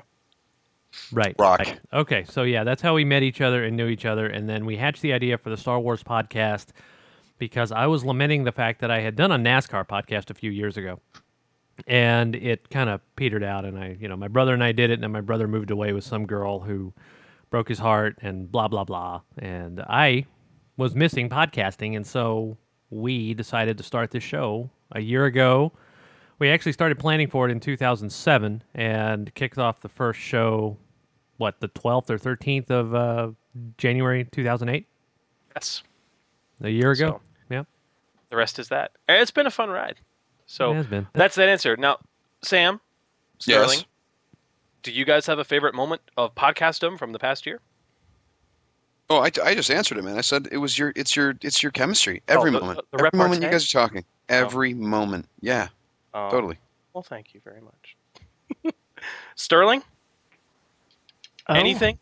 I Nothing? Something? I I actually enjoy listening to um, your uh, answers to the questions that come in, and uh, I mean, it's interesting to hear what questions do come in because um, you know I have my own group that I play with, and I have uh, and I play at conventions and so forth. But uh, it's always interesting to hear what other groups are up to and what uh, sort of wrinkles they've discovered, and and so that I've, I've really enjoyed that part of the of the podcast. Um, yeah. I'm surprised by the questions that we sometimes get in because sometimes they're these incredibly technical, you know, hardcore minutia rules lawyering questions. And other times it's like, you know, hey, I'm having trouble understanding this this this basic concept. You know, I've I've, I've really, you know, this kind of sort what, what I would call beginning gaming questions. I think it's I think it's marvelous. Um, well, I think you've done a good job at, at selecting um, a range of questions, so that you know they're not always these super detailed questions, or they're not always so basic that experienced gamers go, yeah, okay, I know what that what the answer to that is. So Yeah. I think it keeps the podcast um, relevant to a wider wider range of, of listeners. Well, and I also think your judgment is is good. Your your focus is in the right place. I, if I didn't agree with most of what you guys said, I, I wouldn't have wanted to. You know, I wouldn't have become a fan of the podcast. Oh, that's well, high praise. Thank you very much. That's greatness. Um, God, you're giving me a big head. I'm going to become Rodney Thompson after a little bit. Hey, look Rodney, at this. just say the word. I'll kick this guy's ass, man. This is No, no. Look at this. The, the whole, Yeah, the whole Rod- chat room. Yeah, but see, that's the thing. Rodney, Sterling, Sam, you guys deserve to have big heads. You've made significant contributions to planet Earth. You know, all we're doing is sitting here with two geese with a microphone, lucky enough to have guys like you talking to us. Right. So that's what's really, you know, going on there. Look at Um, look at the whole chat room going through where they're from.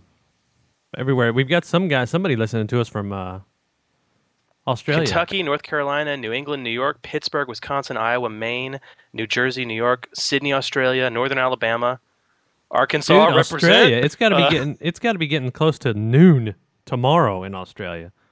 God, Northeast man. Tennessee, Oregon, Texas, Florida, Sweden, Kentucky, Canada. Okay. Uh, All right. We're going to take a little bit of a break, and we're going to hit uh, galactic dating tips, and then the Alex and Trevor show, and then be back for looking forward to 2009 and advice from the masters that we have currently here in our show before they have to leave. Do it, do it. Do it. Oh, Sam, go ahead. Can you Do it. There it is. Do it. What a guy.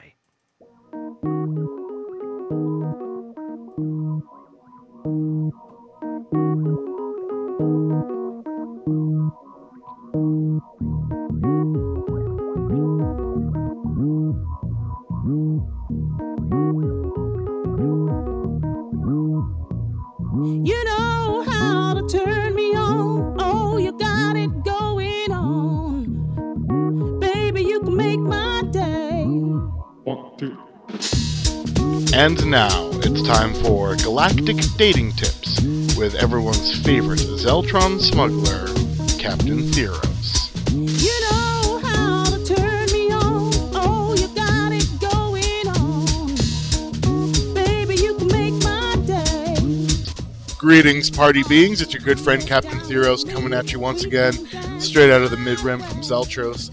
I have another question here on my com frequency from our good friend Fiddleback. He's looking for some galactic dating tips. He says, Dear Captain Theros, what is the best way to get those sexy female stormtroopers out of their armor and into Amor? Well, Fiddleback, it's pretty simple. When it comes to female stormtroopers, all you gotta do, show them your gun. As long as it's a nice heavy blaster pistol, they won't be able to get out of that armor fast enough for you. Hope that helps. So there you go, folks. If you have any more uh, galactic dating tips questions you'd like to ask, just send them on over to my com frequency on the uh, D20 radio boards, and I'll work on getting them answered just as soon as possible. That's all. This is Captain Theros signing out.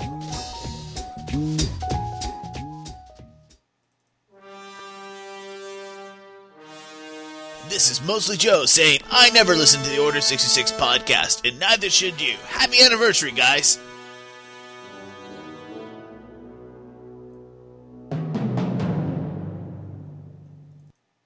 Welcome, Jedi Masters, to Fragments from the Rim.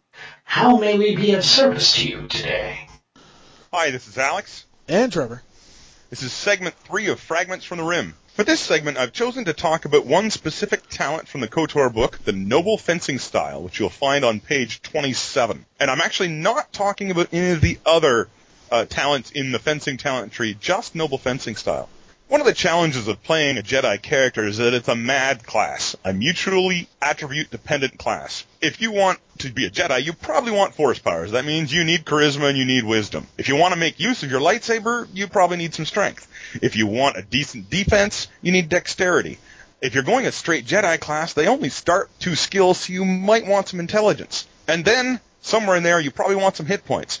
So, it's always a challenge when you're building a Jedi character to deal with the fact that you have so many attributes that you need. Now, there's a couple thing, ways around this in, in the core rulebook already. Uh, weapon finesse and the talent within Jedi Knight, which allows you to use your dexterity for both to hit and damage. And that's where noble fencing style comes in because what it does is it allows you to use your charisma modifier to hit, not to do damage, but just to hit. And its requirements are that you're trained in deception and persuasion. Now, that really ties in nicely with use the force, which is of course based on charisma. So you can build some very interesting Jedi characters using this talent. And here's an example of one build that I would love to play, and I'm hoping sometime that I'll be able to step out of the GMing chair and, and spend some time as a, as an actual Star Wars player for the first time in my life. I've only ever GM'd. Build a character in which strength and dex are actually your dump stats. If you're using the point buy roll, you could start them at eight, actually. Start in noble class for a whole pile of extra skills. Make sure you're trained in deception and persuasion take noble fencing style.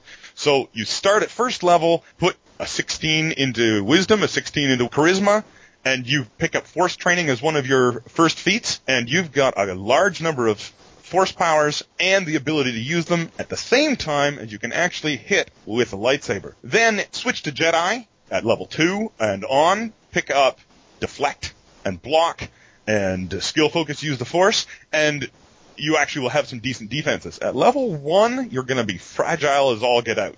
But once you get to level 3 or 4, you're going to have a really solid start for a character that has a large selection of skills, is able to hit with a lightsaber, and is capable of using force powers, and has some decent defenses.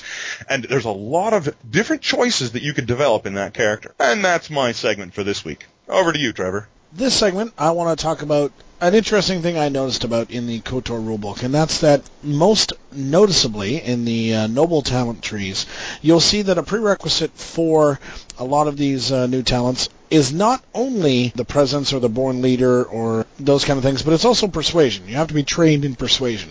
And I wonder why they decided to make that a limiting factor of taking these particular talents. Some talents, like the scout has, where you have to be trained in pilot, it kind of makes sense because the talent is specifically associated with flying a ship. So that makes a little bit more sense. But to me, with regards to the noble, it's very limiting to say you have to be trained in persuasion. I can understand anybody who would take these would probably want to be trained in persuasion. And they probably would end up being that way. But making it a prerequisite for you to get it on top of already having to have one of the core talents just to me seems an unnecessary arbitrary decision and a system that tries to embrace diversity amongst the classes, never mind uh, between the classes, I think that it's created a very narrow concept when, you know, other than the fencing talent tree, all of the other talents that you can get just from this book for the noble, you have to be trained in persuasion. And I think, I realize no, nobles have a lot more trained skills than anybody else, but at the same time, I think that that's just narrowing it down too precisely. I think that anybody could use these without being trained because they can just do it and they just don't necessarily do it well. I don't understand the logic of why the developers decided to do that. Alex, are we out of here? I think we're done. All right. So if you have any questions or comments or wish to tell me that I'm completely wrong, feel free. Uh, you can email us at order66 underscore fragments at rogers.com. And Alex and I will do our best to go through those emails. If you want us to talk about something specific, feel free to uh, offer that up. Uh, ideas are always welcome. And until next time, have fun gaming.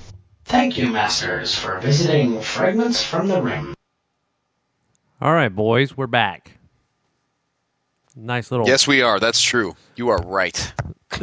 God, I love I love the statement of of of the truth, Dave. It's fantastic. I am a firm master. I like it when he doesn't lie to me. I just feel like you know he's a straight shooter. He tells you like it is. Yeah, on air. Hey, that's what happened. Okay, so let me let me ask you guys something. I've been actually blown away by the amount of listener content that we get in. Um, not just bumpers, but stuff like you know stormtrooper poetry, stuff like Captain Theros, fragments from the Rim.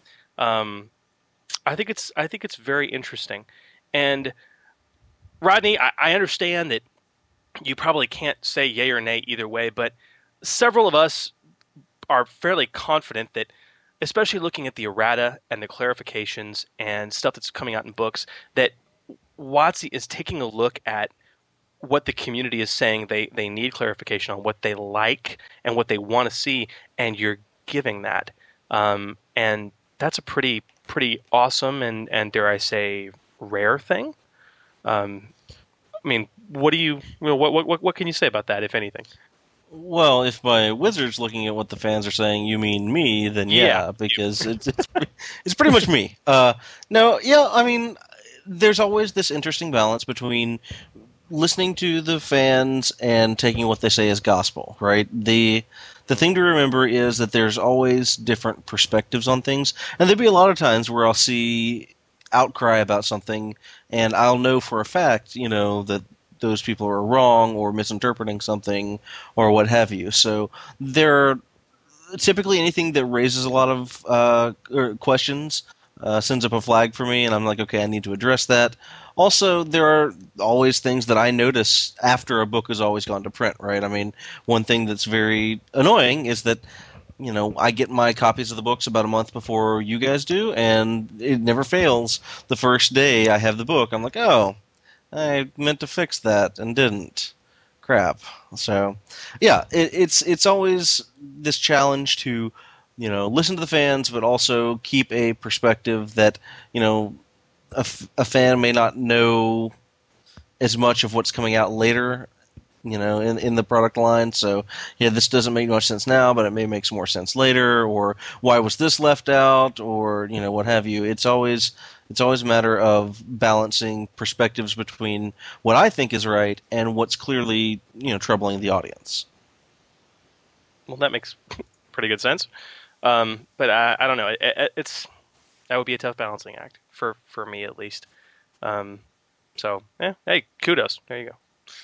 Um, Dave, um, I got a I got a voicemail. Um, apparently while fragments of the Rim was going on, it looks like we missed a phone call.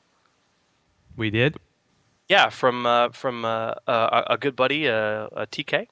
Oh, we did. TK. Yeah, I know. Um, we can do. Uh, you, if you want to try calling him back, maybe we can get him on the line. I don't know. Okay. He may have left his post at this point. All right. Well, yeah, he may have left his point his post, but okay. All right, we'll give it a shot. Remember Okay. how he creamed himself last time he talked to Sam? So let's see what happens. Yeah, I don't know what happens there, but anyway, we'll see. TK called. But that's that's very strange that he would call in. Usually we call him. What's what's the deal? Yeah, I, I well, he heard a one year thing was going on, so anyway, we'll try and get him back in here. Uh, uh, TK TK four two one uh, Sam Witwer calling for uh, and uh, Sterling Hershey and um, Rodney Thompson calling for TK four two one. Are you there, sir? Well, hey guys, how the heck y'all doing? Well, Ow. Wow. Oh, hi Sam, how you doing? I'm great, man. How are you? That's good, that's good. Uh, hey, hey, uh, uh, uh Mr. Hershey? Yep. Uh, h- how are you doing, sir? I'm doing just fine. How are you doing? Oh, I'm, I'm fantastic, sir. I was I was calling in. Well, I wanted to call in, you know, to, to wish my good friends, uh, Chris and Dave, a happy anniversary. But I wanted to ask you a question, man.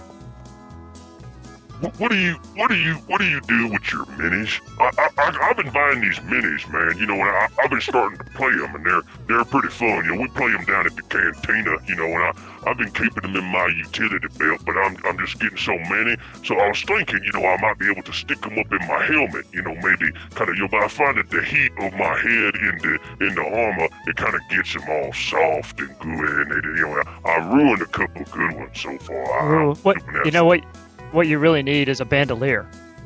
Oh, that's brilliant. See, that is why you are the man you are. I tell you, it's something else. See, then you can get one bandolier. When you get the next set comes out, you just buy a second one. And, you know, cross them over your shoulders, across the chest. That's brilliant. I, I knew you'd be the man to talk to about that. uh, well, um, uh, Mr. Thompson, are you, are you there, sir? But of course.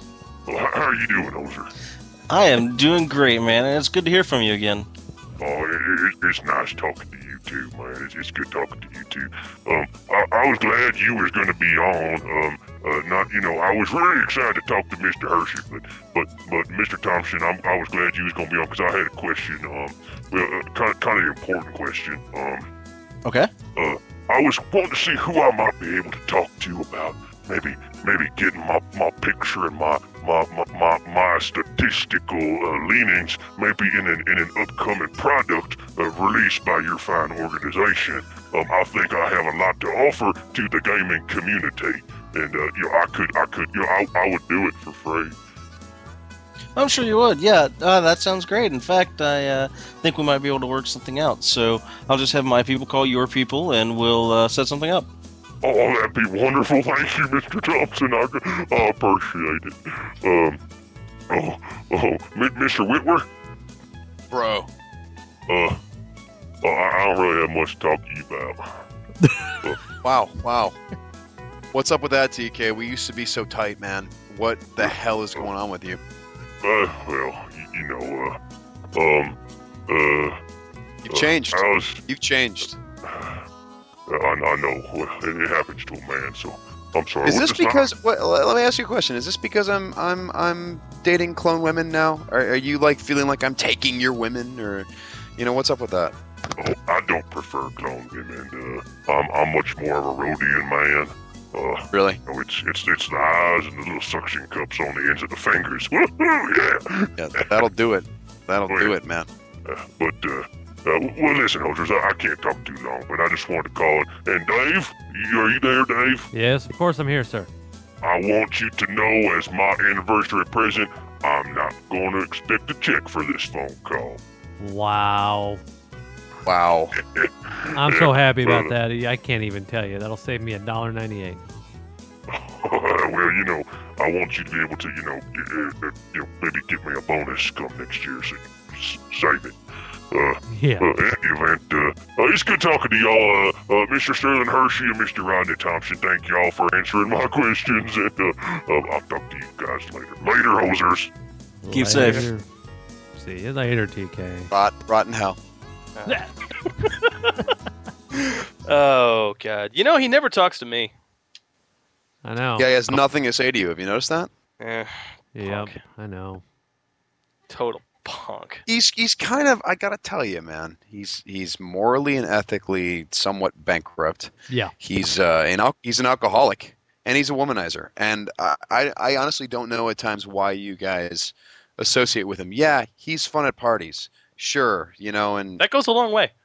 Yeah. yeah. Yeah, I mean that goes a long way. Don't you know he is very fun at parties, so you know. But you guys, I just want to put this out there. You guys are enabling his behavior by uh, funding this guy. Yeah. Well, with what we pay him, I don't think we enable too terribly much, but Right. that's you know. I mean, we did have a volunteer. Like, um, I think his I think his call was like J W four three seven or something. I forgot which, but he volunteered for the Hmm. gig. He said TK is never at his post. He knows it, and he's a new breed of stormtrooper that's always available. Well, uh, that's something. I'll- Yeah, I'll believe it when I see it. Yeah. yeah. All right. Well, back to the meat of the show, guys. Um, two more things I really wanted to, to kind of get to this this episode.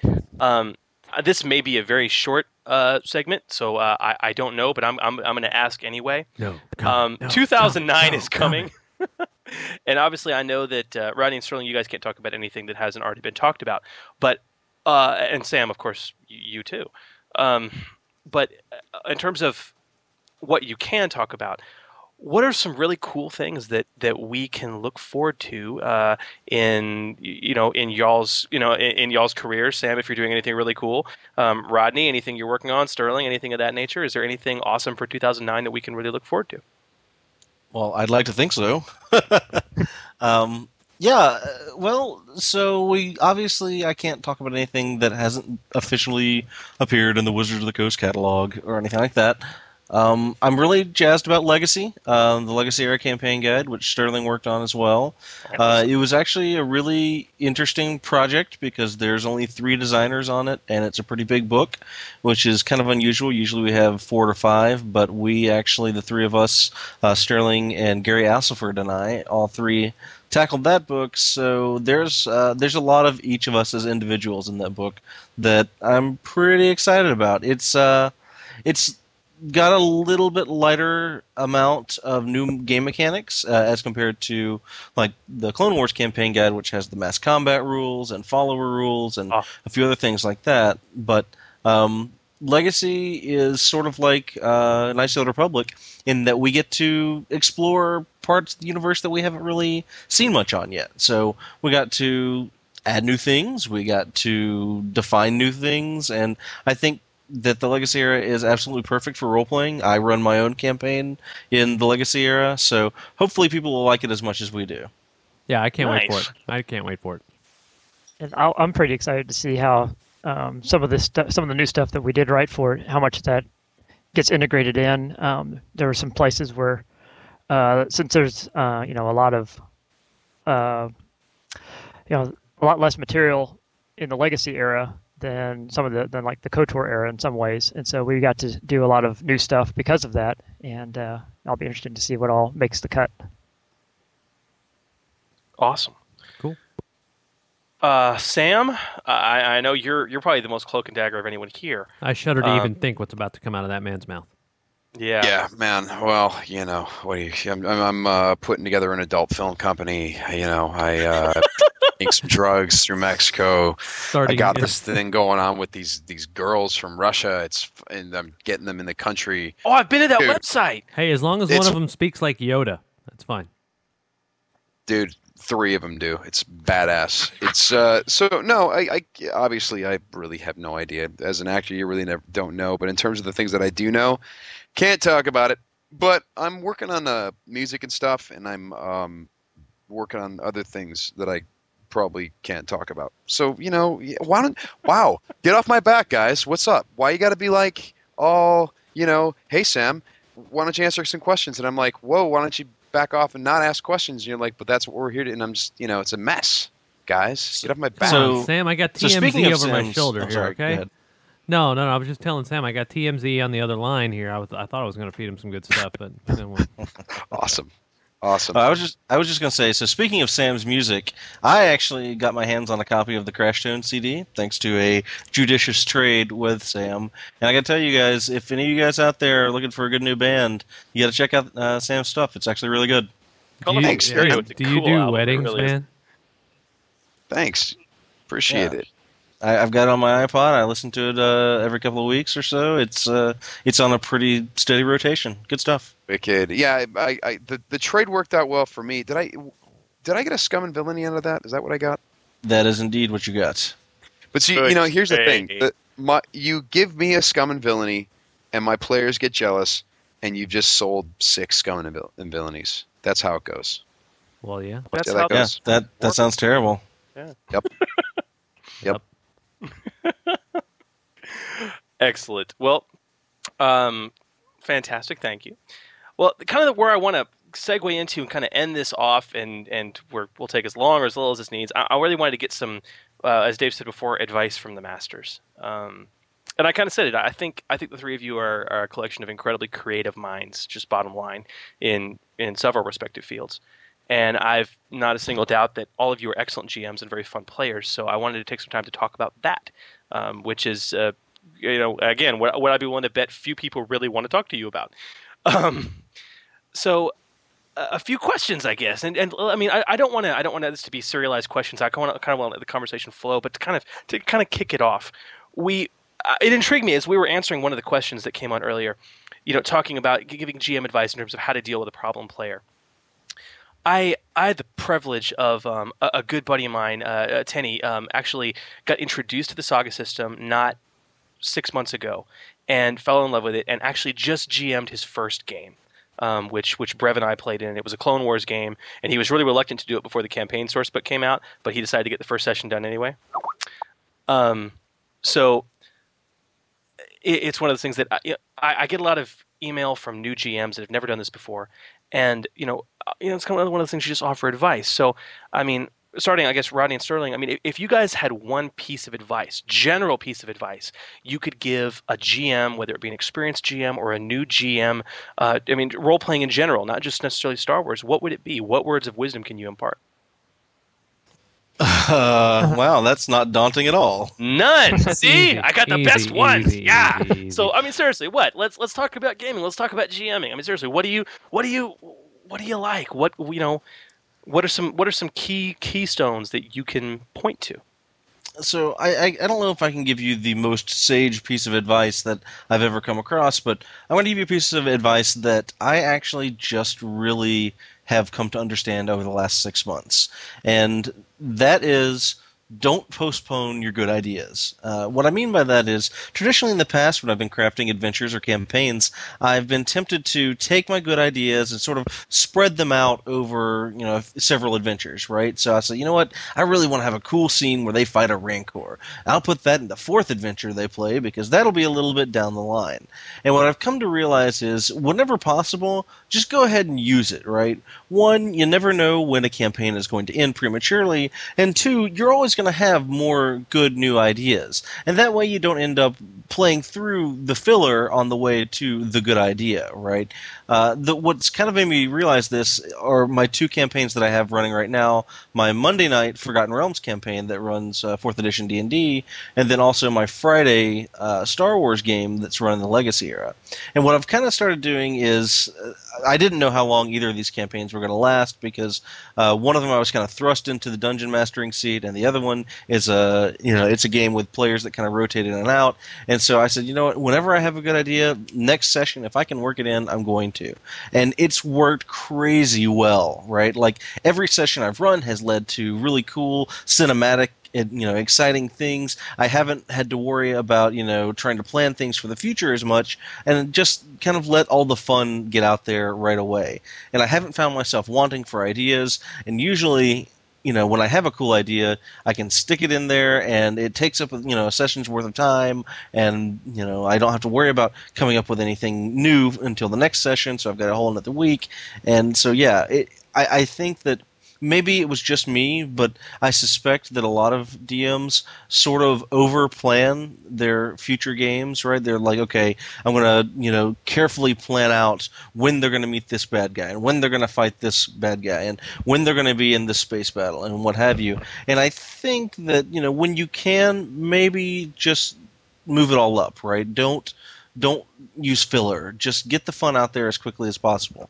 So that's that's something I've been tr- you know trying to force myself to do with my two new campaigns that I've been running. Well, actually, they're not new anymore. I've been running them for six, eight months now. But um, yeah, just when you have a good idea, use it, and I I think that it's going to end up being really rewarding for people. Well, that's yeah, that's, that's pretty darn good advice, actually. Um, Sterling, Um, I would say don't be if you know if you're an even if you're a new GM or uh, even if you're an experienced GM, don't be afraid to try different ways of GMing. Um, one thing I'm I've been doing for the last couple of years, um, particularly this last year, is I've been running two different Star Wars campaigns. One's been the um, uh, Dawn of Defiance campaign, which is very structured, you know, running the published um, adventures, and the other one has been a um, on again, off again sort of monthly campaign where it's really been more of a player driven thing where uh, it's you know the next session is very much based on what happened in the previous session. And so uh, by by running these two different campaigns it's been really an interesting way to co- sort of contrast how the adventures uh, work together and how they're um, uh, how they're you know and how they're structured. And you know don't be afraid to build upon a great idea that your players have. Um, in the player run in this player more driven campaign that I have um, you know at one point they ended up um, finding the starship and they were supposed to go out and find this crashed ship take some stuff off of it and haul it back to some crime lord. Well in the meantime when they get out there they just they decide that hey we can um, turn the you know use this ship. We can repair it. We can and of course the ship's trashed and so it was going to take a lot of work to do that but to them it was a free ship. And so uh, well seemingly free ship. But uh, so that was uh, a lot of fun to see the players get excited with that and uh, so i think you can learn something just from um, uh, running the game a little bit differently Well, that makes sense. Now, okay, you bring up a good point. You talk about about you know player-driven storylines, and Rodney. I mean, uh, pipe in here too. when you're, I mean, one of the things I know I, I- I mentioned recently when we did a podcast on building a, a campaign was talking about, you know, the fact that you, the, the best laid plans, um, just kind of get tend to get tossed out the window. Um, and Sam, if you're if you're Pat, could you pipe up too, please? Oh yeah, well you know what's funny is you're you're feeding right into what my advice would be. Oh, well, okay, well, well, they, well lay, lay it on us, dude. Well, dude, yeah, do not railroad the players. They can tell the difference. You, you know, you might think you're clever and you're steering it back, and you know a little bit of that is fine. We all do it, but um, when you really let them go off the rails and kill, you know, some key NPC that you really needed, or or something else happens, they sense it, and when they can do whatever they want, they eventually end up do playing a little bit more sensibly like you want them to anyway. I found that my group um, they were slightly more unpredictable and rebellious when they sensed that they were being controlled a little bit. When they when they really felt like they could do anything they wanted, and they tested the boundaries, and they did some despicable, terrible things. They held up a family and and you know carjacked them, and they did all kinds of crazy stuff. And as soon as they realized I wasn't going to do a damn thing to stop them, aside from any kind of you know the police would come after them stuff like that. As soon as they realized they could do whatever they want, they started having a conscience about what they were doing, and they started Hmm. believing in it a lot more, and they started investing. Um, their their suspension of disbelief was kicked way up because they now felt like they were in a real world rather than some uh, novel that I'd written independent of them that I wanted them to play the lead characters. You know, that's that's no fun for for anyone. And uh, you know, I I I heard something. I, either it was on Rodney's podcast or, or Order sixty six where some. Uh, GM had laid out a map of some spaceship, and the players happened to get right to the the boss of the whole ship, and they happened to get there before they'd gone through all the traps and stuff like that, and, and so the GM didn't let them pick the lock to the door to get in because he wanted them to go this long way around and go through all these traps. Um, you know what? They earned it. Let them in. Save those traps for later. Just you know, the- let they're going to detect when you know they can see that little panic in your eyes when you start uh, start you know pushing them back into a corner. That's yeah, I've I've experienced that myself quite a bit. Um, Sterling, Rodney, what, what's y'all's take on that? How do you guys deal with player railroading? How do you deal with letting players guide the story? How do you, you know, I mean, do, do you let it go off the rails? Do you encourage it to go off the rails? How, how do you guys balance that? Uh, for me, it just sort of depends. If it's Dawn of Defiance, I will make a little bit more of an Oh. effort to keep them Sure. within the storyline. But but my players are all very experienced. Um, I mean, they've all been playing for probably a decade or more each, and so you know they, they know what they signed up for, and so um, they don't necessarily push the boundaries that much. But uh, uh, they, still you know they still they're still players, and still they, they still do some crazy things, and sometimes um, you know if you don't present all the material quite the way it needs to be presented. Sometimes they'll they'll they'll go off on a tangent that you didn't expect that makes perfect sense for what they know, and then it's a matter of going, okay, what information did they miss, and trying to bring them back uh, around. And there's been but there's been times where I've rearranged uh, uh, a number of uh, encounters just to to make some of that work out. Well, you, know what it is is you can steering it back toward where the storyline quote unquote should go. Um, the big basic key is if they've accomplished something, let them accomplish it. If if something has happened or they steer the story in a certain direction, let it really really impact. If you and you know don't don't disregard anything that's happened and and have it play as big of an impact on your story as you can before you start steering it back into the direction of where it needs to go. If it if in fact it has to go in a certain direction, uh, yeah, it's, it it's important. Sorry, I was gonna say. Yeah, they- say need to- it's important not to cheat them out of their out of uh, their fun, basically. Yeah, they need to feel like they made a dent in whatever's going on around them. They need to feel like that's you know, and and if something happens that just doesn't make sense, or they feel like they're being steered. Yeah, my my players personally, they become a little bit rebellious, and they should. They absolutely should. They have every right to uh, want to control their own destiny. You know. Rodney? So I'm going to say something that sounds like it makes absolutely no sense, but it, once I explain it, I hope it'll make more sense. I think that the best way to railroad your players, and a way that you should railroad your players, is to give them choices. And I know that, That makes no sense, Rodney. No, Yeah, that makes I, no I know sense, that sounds bro. nonsensical. No. I'm sorry that I'm sorry that I've confused you, Sam. No, so I'll I'm try done. to speak I'm done. I'm done listening, Anyways, I can't handle it. All right. So the best way to reward your players is to give them choices. This is something I discovered in my Monday night D and D game that I have since ported over to my Star Wars game. And here's how it works. Basically, I sit down when I do my game prep, and I think of like three ish, maybe two, sometimes even as many as four, but three basically short adventures that I could throw at my players, right? And I just kind of sketch out the very, very basics. Like, you know, okay, we'll have an encounter with an ATST, and we'll have a space combat over whatever planet, right?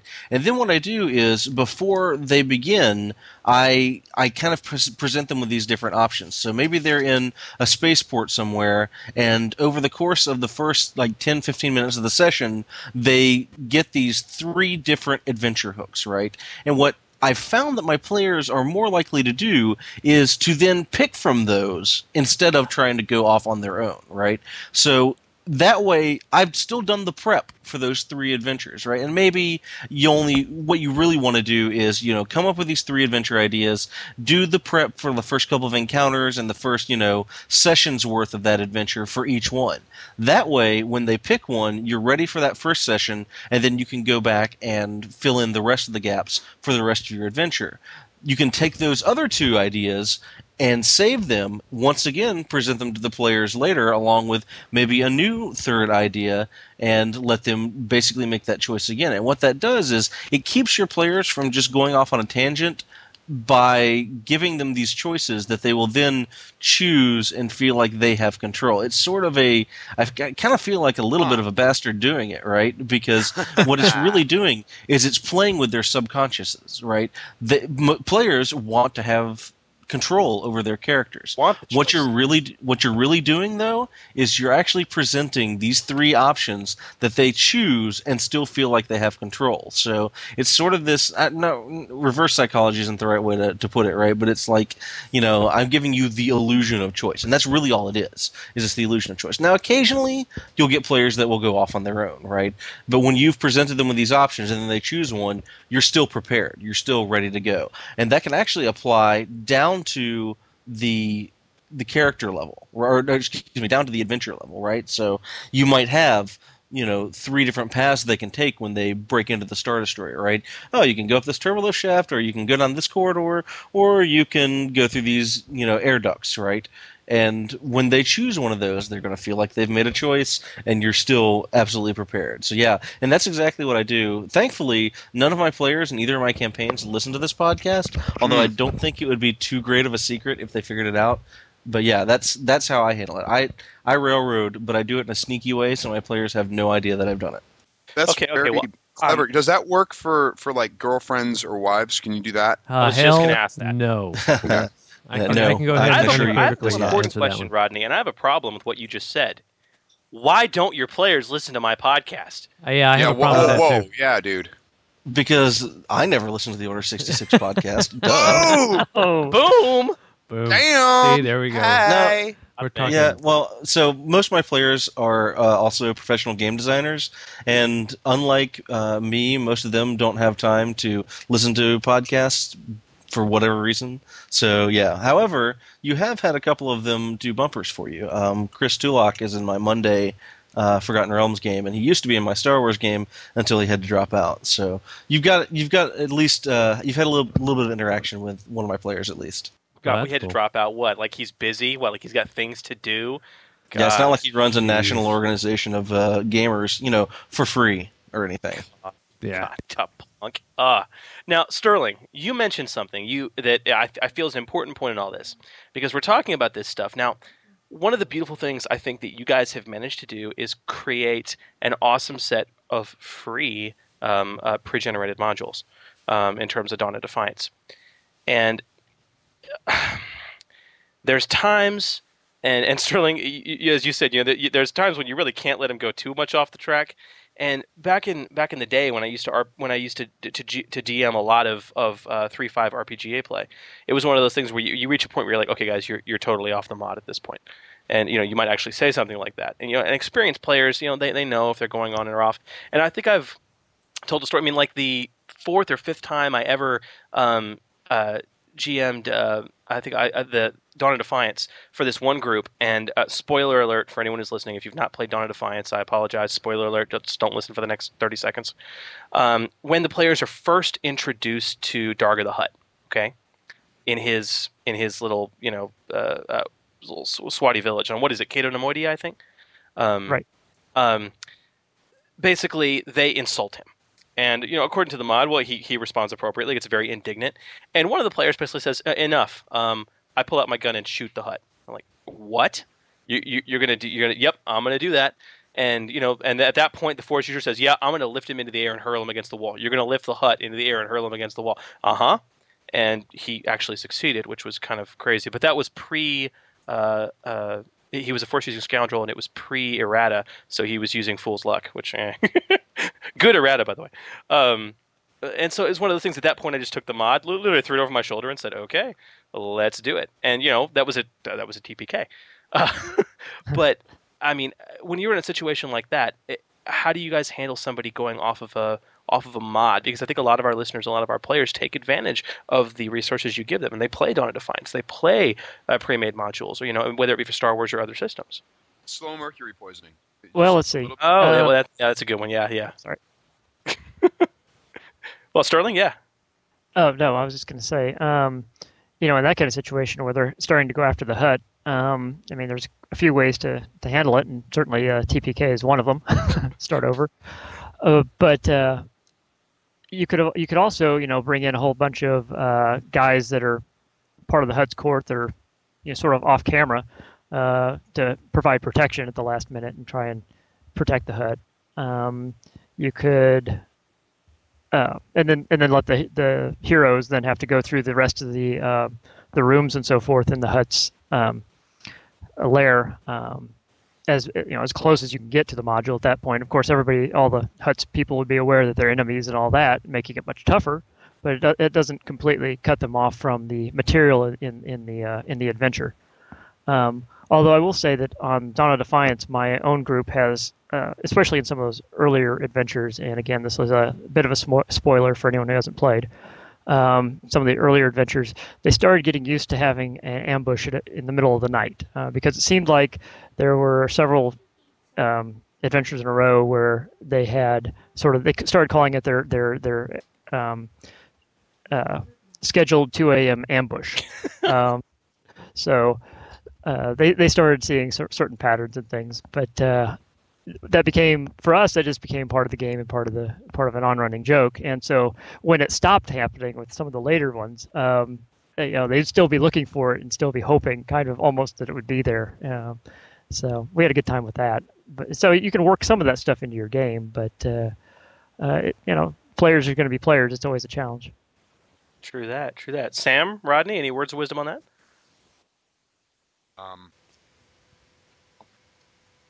Um, I got I Uh, got nothing. yeah, strike first, strike hard, no mercy. That's that's my advice. Strike first, strike hard, no mercy, sir. I can't hear you. Strike first, strike. Yeah, there you go. That's beautiful. There you go. I, I actually can't hear you. Your microphone volume is down. Sam. Mr. Miyagi. oh, how about this? How about this? Oh, yeah, that's there maybe you go. something better there. Yeah, you know. By the way, I want to I want to put this out there. I was uh, at um, CompUSA a few years ago. CompUSA closed now, but but a few years ago, I was at CompUSA down in Burbank, and who did I see?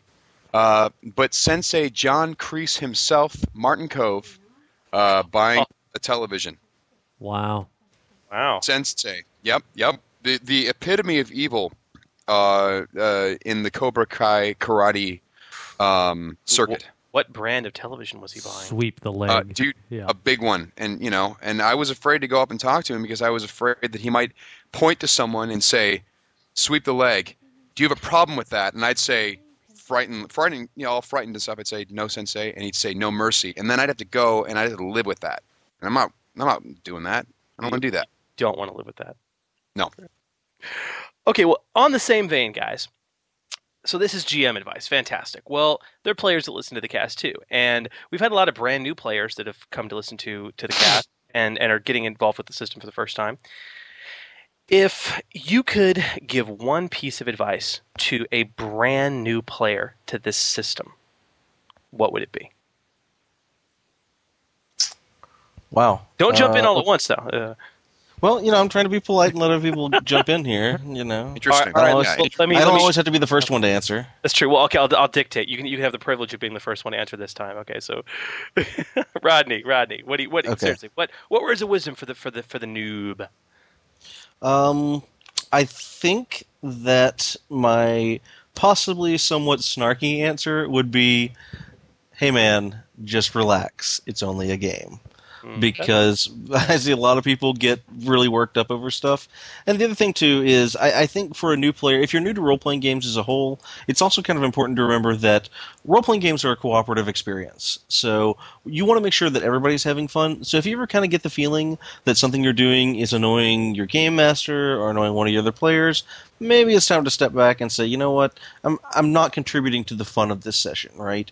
And I, I'll be the first one to admit that one of the things that brings us up is the players who, you know, basically go out of their way to try and break a system for whatever reason. I suspect it's to say, "Ha ha! Look how fallible those game designers are." I But- beat Star Wars. Yes, exactly right, and and I think that you know that's if if that's what you find fun, maybe a role playing game isn't the best uh, venue for that, just because it's such a cooperative game. As for advice for the new Star Wars Saga Edition player, uh, my advice would to be would be start small, start with the core rulebook, and work your way up gradually once you feel comfortable with it. Don't let yourself get overwhelmed because the key to the Star Wars role playing game experience is to have a fast and action packed game.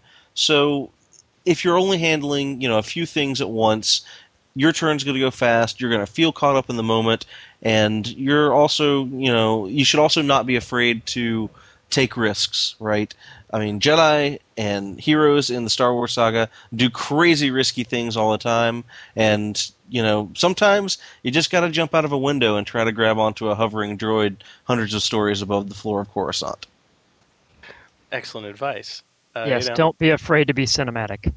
That, see, that's that's yeah, something. that's exactly where I was going to go with it. That this is uh, first and foremost. I mean, there's we were talking about this before the podcast. There's this slant these days toward a very mechanical style of gaming, and you know, guys, what do we get to do here that we don't get to do in World of Warcraft? We get to really live, really live in an imagined world where we can change things around us and and really affect the environment and affect the people that that we meet. And we get to do all these really cool things.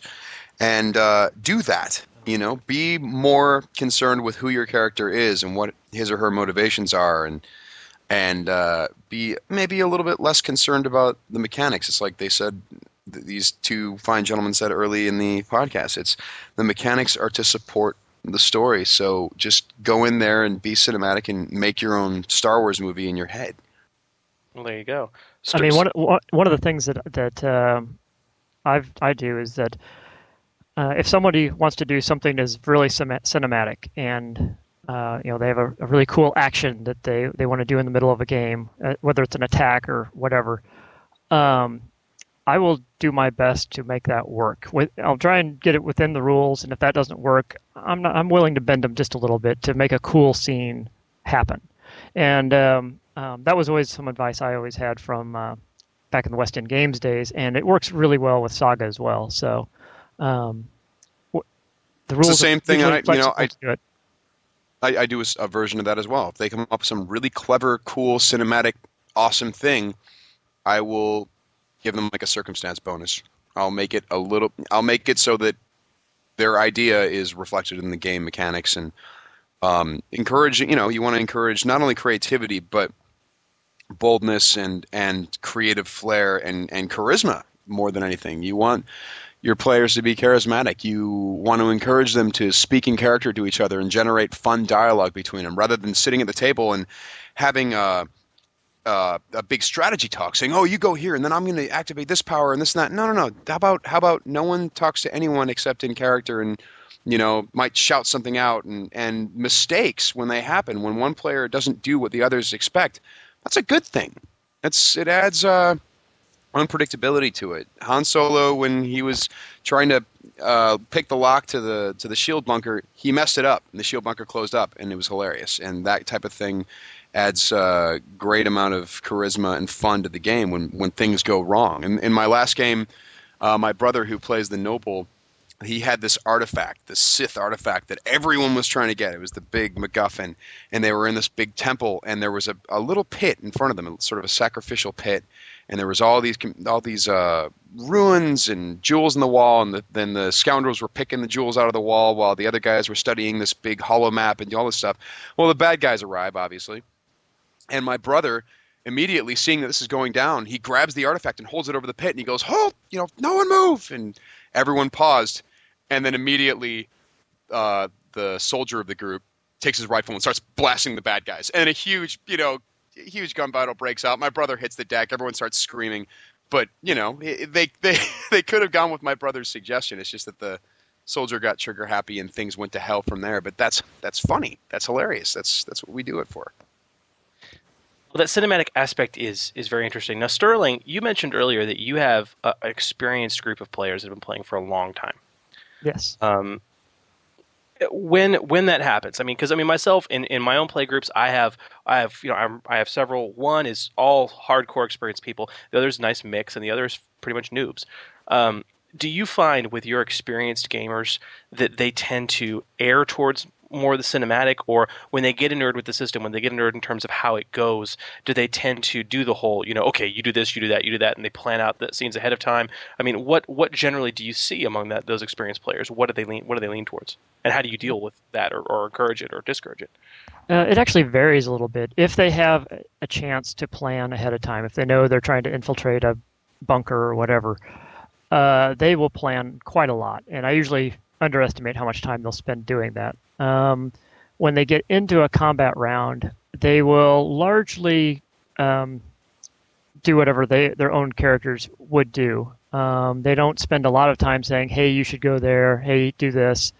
Um, they do a little bit, but it, um, they spend probably a little more time on their own character saying, "Hey, I do a you know this move action. I do this standard action." Uh, they do get into that. Um, and then uh, I was trying to think the you know we even though they're experienced players, you know I still have the one player who is just you know increased his dex to an incredible degree. He's always the top of the initiative order, and he likes to shoot first. Uh, Um, and they can almost they've gotten so that they pretty much plan for that. Um, he's also got the lowest wisdom.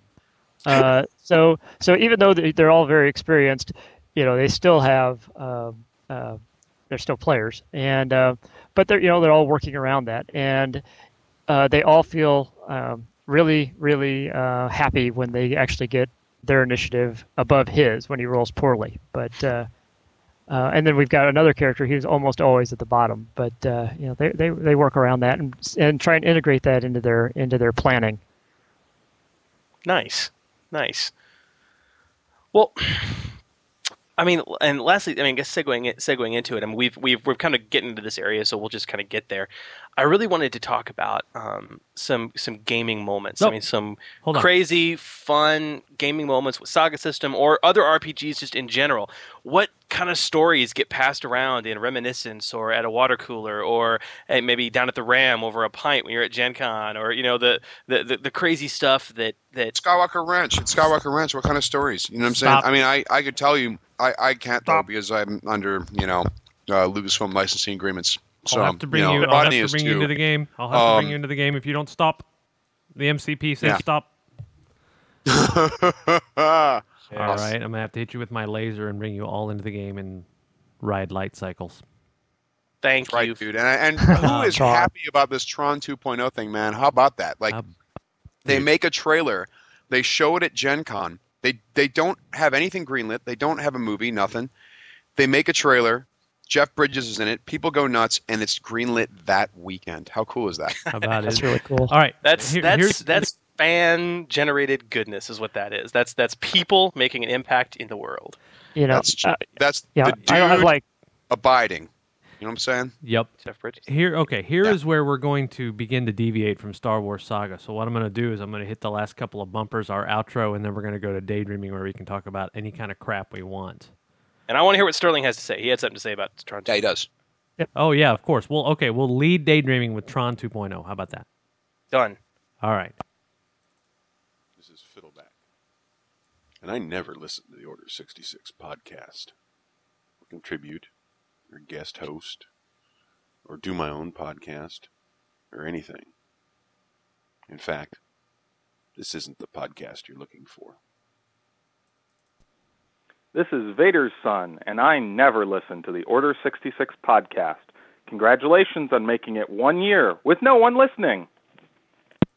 GM Dave, GM Chris, this is Silly Rabbit 719 from Colorado Springs, wishing you a happy 50th podcast. And I never listen to the Order 66 podcast. Thanks, guys. I'm Hank Hill, and I never listen to the Order 66 podcast. Damn it, Bobby. Hand me the dice. D20 Radio, where gamers roll. www.d20radio.com. This podcast and related websites are not endorsed by Lucasfilm. Wait. Stop. Chris, we What, for- we, what, what? we we forgot something. very- Collaborate and listen. Us is back with a brand new invention. Something. Get a hold of me. Sorry, sorry. God. We forgot to say a couple of things that we always say before the uh, outro. So, with that, Oh, uh, I yeah, wi- I guess uh, with so. that, I wish you peace, love, and good gaming. Keep them dice rolling. D20 Radio, where gamers roll. www.d20radio.com. This podcast and related websites are not endorsed by Lucasfilm Limited, 20th Century Fox, or Wizards of the Coast, and are intended for entertainment and informational purposes only. The official Star Wars site can be found at starwars.com. The official Wizards of the Coast site can be found at wizards.com. Star Wars, the Star Wars logo, D20 logo, D20 system references, all names, pictures of Star Wars characters, vehicles, and any other Star Wars related items are registered trademarks and or copyright of Lucasfilm Limited, Wizards of the Coast, or their respective trademark and copyright holders. All original content of this podcast and its related website, including graphical, textual, audio, and visual information, is the intellectual property of the Order 66 podcast.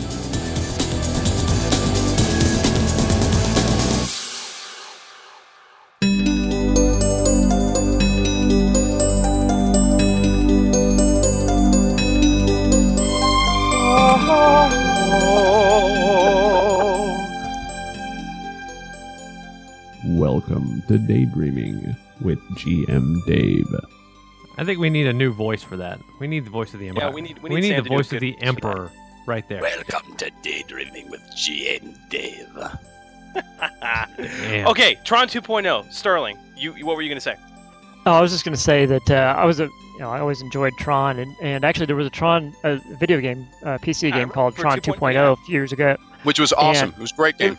Yes, it was great. I loved it. Um, I had a lot of fun with it, and uh, they did a really great job, sort of bringing Tron up into, uh, I don't know if it was 2000 or what year exactly Well, came yeah, out. because the, the cool thing was that you were in the computer, but it was much later. So everything inside it looked like the old Tron movie, but was way more sophisticated, and they they reflected that. And as a matter of fact, at one point you actually go into the old Tron, uh, the old uh, mainframe from the original Tron, and then everything looks like original Tron. It was pretty brilliant. Yeah, and they did a great job with uh, just the gameplay of it in that, uh, you know, you had your abilities uh, changed depending on what size of computer you were in. So a more powerful computer, you could use more abilities, but when you get downloaded into like a PDA at one point, you can do like two things. Yeah, dude, that was a great game. I actually just played it. I, I installed it on my computer recently and was uh, messing around with it. It's a very very good game. That's awesome. So, okay, so what what what computer games do you guys play, if if if any at all? On, I don't on a- play computer games. That's for Yeah. that's for nerds. yeah, we, yeah, we, that's we, for total we, geeks, We yeah. don't play a, a darn thing. Rodney, do you do you have time to play anything? Do you play anything at all? Uh, typically, I have restricted myself to Xbox games lately, just because um, that's where all the games have been coming out for that I've been wanting to play. I've been playing a poop ton of Left 4 Dead lately. Oh, uh, Four-player co-op over Xbox Live is the bomb. Rodney, I need your gamer tag, buddy. We got to do this. I will send it to you offline. F yeah. Oh yeah. Anytime you want to, dude. We play uh, we play a lot of Left 4 Dead. I've been playing a little Gears for, Gears of War, um, Gears of War 2 that is. Uh, I've got Rock Band. I rock the house out of some Rock Band. I'm an excellent drummer, if I do say so myself. I can play. I play on hard mostly, uh, but then also some expert. And uh, yeah, those those are pretty much my big time sinks as far as video games go. Sterling? Yeah. well, I, I have to limit my game, my video game play. I actually have a, a number of problems where I, um, with repetitive stress injuries with typing. Oh And dear. so yeah, and it's something I fought for basically ever uh, since I since I was in college. But uh, Uh, so I have to really pick and choose which games I play and when I can play them. Uh, I'm, I've been doing better in the last few months, but uh, so I'm a big Half-Life 2 fan. Um, let's see. Um, I'm currently still working my way through um, uh, Force Unleashed on the Wii. Yeah. Um, It's, it's so much fun on the Wii. and uh, let's see. Uh, I'll probably get Left 4 Dead at some point, uh, but that'll probably be down the road a little bit.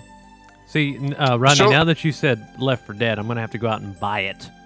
Dude, it's it's awesome. I don't own it yet, but I've played it about half a dozen times, and it, it you- um it's oh, Well, let's be clear. It's not uh, that game is not uh, a single player game. You, you play it single player and you're like, yeah, it's all right. You play it multiplayer, you're like, okay, this is the way it was designed to be played. It's the way. But Dave, you're an Xbox Live junkie, so you would Yeah. really. Oh yeah, no, I'm, I'm gonna do it. I'm, I, I I will definitely. That's uh, that's one of the games. Yeah, I, I, what did, did I did I send you my gamer tag, uh, Rodney? I thought I did, but I don't remember now. Uh, you sent it to me. And I have sent you a uh, friend request on Xbox Live. So next time you log on to your Xbox, uh, you'll see my uh, request. Cool. You, you know what I gotta say I love very much about the uh, Xbox Live thing is you can have a little picture, or you can use the Xbox webcam to have a picture of yourself in there. And Yeah. uh, I, I just downloaded the um, picture pack for Force Unleashed, and I'm using that as my Xbox picture, and it works well. I Uh-huh, think because you know. I bet. Oh, you punk. Um, Just saying. yeah. no, that's well, good. That's good. Yep. yep. Oh, by the way, dude, the ranch. Oh, so. Oh uh, God! Okay, Here can we we, go stop again, talking huh? about why we suck because we haven't been to Skywalker Ranch? No, Right? it's not. Or- or- it's not that are you, suck. about It's I don't know.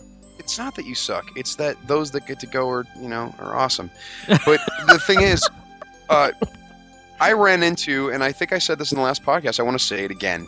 I was at the ranch. I ran into the writers for the Star Wars live action series, and there was a very, very notable writer whom I know, uh, a writer and producer who is uh, working on the live action series. A very talented guy. In fact, maybe the most talented guy uh, in terms of who's out there right now. I'm just going to put that out there. I don't know if I'm authorized to tell anyone that he's working on it, but damn, I'm glad he is because he has kind of revolutionized a genre that I don't think is, you know, sometimes cool, but especially on television, not that great. And he did the best job at it.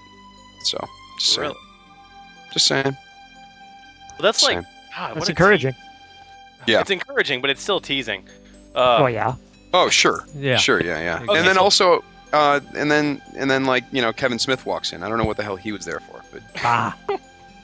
I got I got to tell you guys, I have been loving the new Clone Wars series, and I don't say that just because I am a corporate shill. Like, if I if I didn't like it, I just wouldn't say anything. But like, it's been exactly what I want my Clone Wars adventures to be like. It's pretty good. Uh, I mean, I, I was. It, it's a heck of a lot better than I thought it was going to be. It. It's it's okay if you don't like it, but I, I really do. I think it's very cool. It's got the kind of World War II feel to it, and you know, it's it's exactly what I want out of a out of a s- campaign, right? Well, let me ask you guys a question though, because I'm a big clones rights activist, and I feel like the clones are are uh, shamelessly used by the Jedi uh, in this war, and the Jedi like to claim that they're you know on the moral the, the side of moral right righteousness, but how can they do that when they run a clone slave army? Discuss. You okay? No, you were no, talking. You were talking to me about this prior. You said you know you, you hated the fact that the Jedi would uh, like in the Clone Wars cartoon, uh, like when they're away from the clones, be like, oh, I, I respect each of you individually, and oh yes, and, and then you, it's slave labor basically. Yeah, no, no, basically. see, I, I actually don't buy any of that, and here's why: the Jedi were thrust into the role as generals, right? They they didn't ask for that; they were assigned that role by Palpatine, right? And Palpatine was the one that took command as Supreme Commander of the Republic forces. If anything, it's Palpatine that has put the Jedi in charge of these clones. And if you want to call it slave labor, you know, whatever, the fact of the matter is, soldiers follow orders, and leaders of soldiers sometimes have to put those soldiers in harm's way for the sake of the mission. Yeah, Those Rodney, Jedi. they didn't ask for that. They didn't ask for that role as the general, right? That's not their traditional role. They were thrust into it because they were the most prepared for leading a galactic army out of anyone in the Republic. Well, if you're going to point the finger at Palpatine, let me point this out. Palpatine was was you know he was elected to that office. Okay, he is following. It's the will of the people is what. Oh, but he wasn't really elected. No, no, no. Palpatine is, was elected, and he is he is the a fantastic uh, statesman. He's doing great things for the economy, and I don't, uh, you know, he is merely uh, following the will of the Senate, which of course is the will of the the citizens of the Republic. So why don't you back off and point the finger somewhere else, man? You know what I'm saying? Actually, I'm not the one pointing any fingers, sir. You're the one Next pointing thing- fingers. Next thing you know, you're gonna be saying Order! Order! Whatever, man. Hmm. All right, Sterling. Uh, Yep. Dude, w- weigh in, man. I mean, re- really, what? what's your opinion on this? Uh, I hadn't put that much thought into it. Nice. A- That's a the correct answer. A truthful, correct answer. That's answer. the only correct answer to this discussion, really. The, the correct, you know, it's like Triumph when uh, when he was asking, you know, okay, okay, so what is uh, the substance that Han Solo is frozen in? Okay, And everyone's like, yeah, carbonite. He's like, oh no, no, no, no, I'm very sorry. The the the true answer is uh, uh, who gives F? Yes. Yeah, that's good. All right, so uh, with that rousing debate on clone rights and Palpatine and such, I'm going to have to bid you gentlemen adieu for the evening. I've got to go get me some din din and uh, yeah, get ready for a fantastic day of working on Star Wars role playing tomorrow. Uh, Chris, you did say that you had a bunch of questions from the fans, like mechanical questions uh, that people had submit, sent in.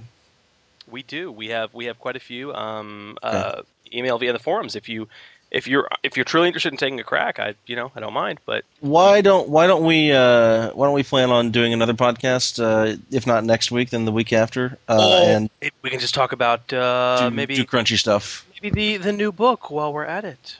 Yeah, that'd be cool. Awesome, man. Awesome. Very, very. Rodney, thank you so much for taking the time to come on. This is really great. Thank Why, you. very- certainly. Ah, too cool.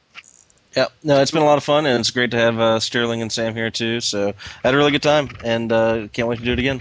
Awesome. Awesome, Thanks, Rodney. Rodney. Good night. Yep. Yep. Night, dude. Take it easy, guys. Later, Rodney. Take care, Rodney.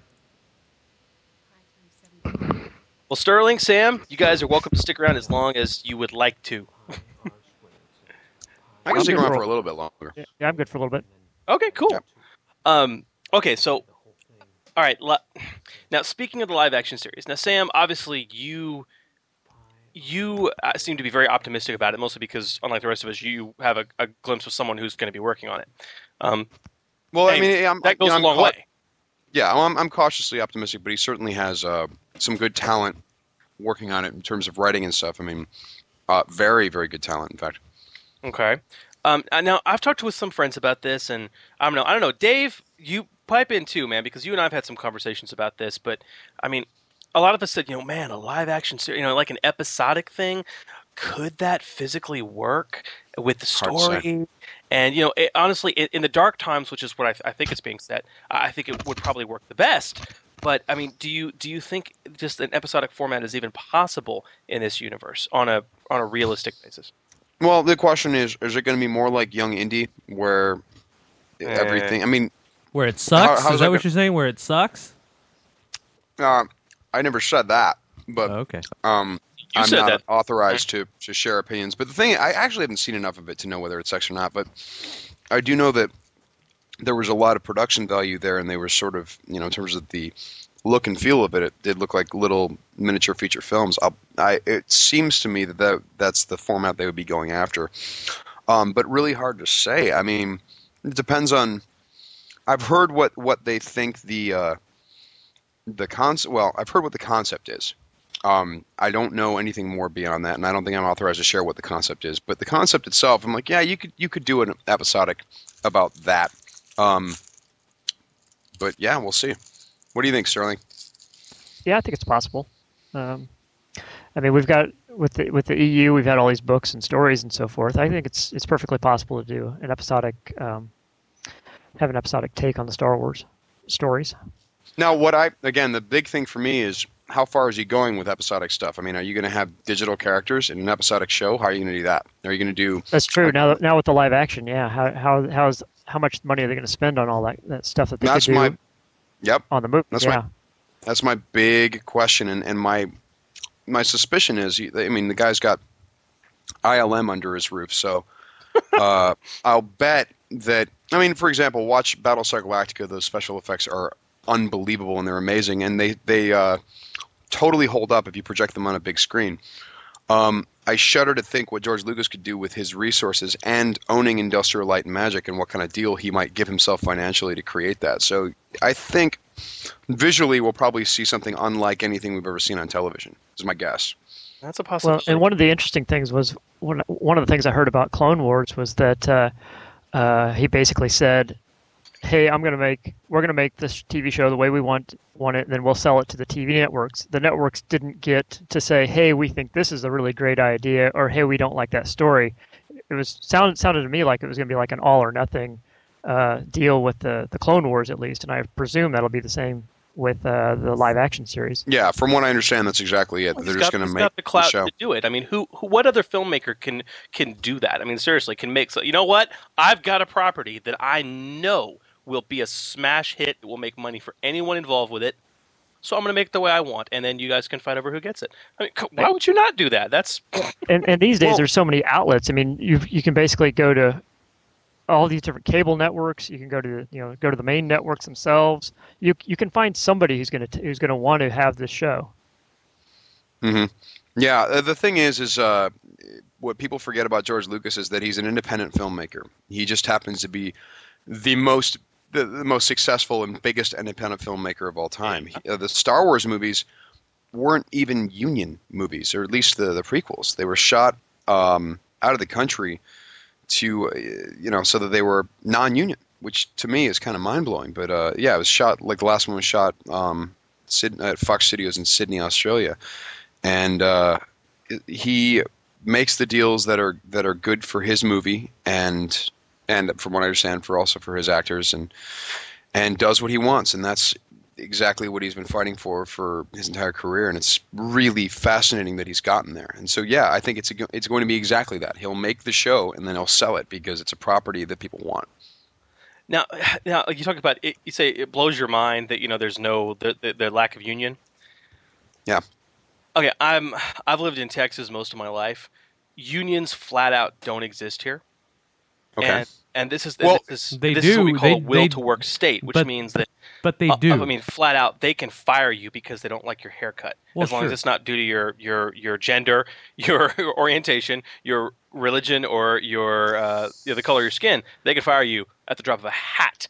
You know, and, and likewise, you can quit. Contracts mean nothing. So uh, you know, t- it, when, when I first, I remember as I was growing up and I first got introduced to the concept of unions, you know, as a, you know, as an adolescent, and and especially when talking about how they work, especially how they're, you know, heavily involved in Hollywood, that that blew that blew my mind when I was young. So they just don't you know i don't want to get into union talk here but they just don't exist on a level that we understand them the allied Yeah, pilots uh, association very much exists in texas Yes, you it know does. i mean well it's there there's yeah and I actually sorry. No, go ahead. No no no. I was talking about the teamsters and all the other stuff. The stuff that we don't necessarily you know consider to be shops in in dallas texas. You know we don't have a whole lot of what screen actors guild shops that are set up in in dallas. I mean they're all in california and whatnot and i think that you know anyway i don't know where i was going with that so i'll just shut up. Well, it's you know it's a different thing when it comes to the film industry, but uh, I'm used to every job I'm doing is always union, always union, always union. It's interesting because from you know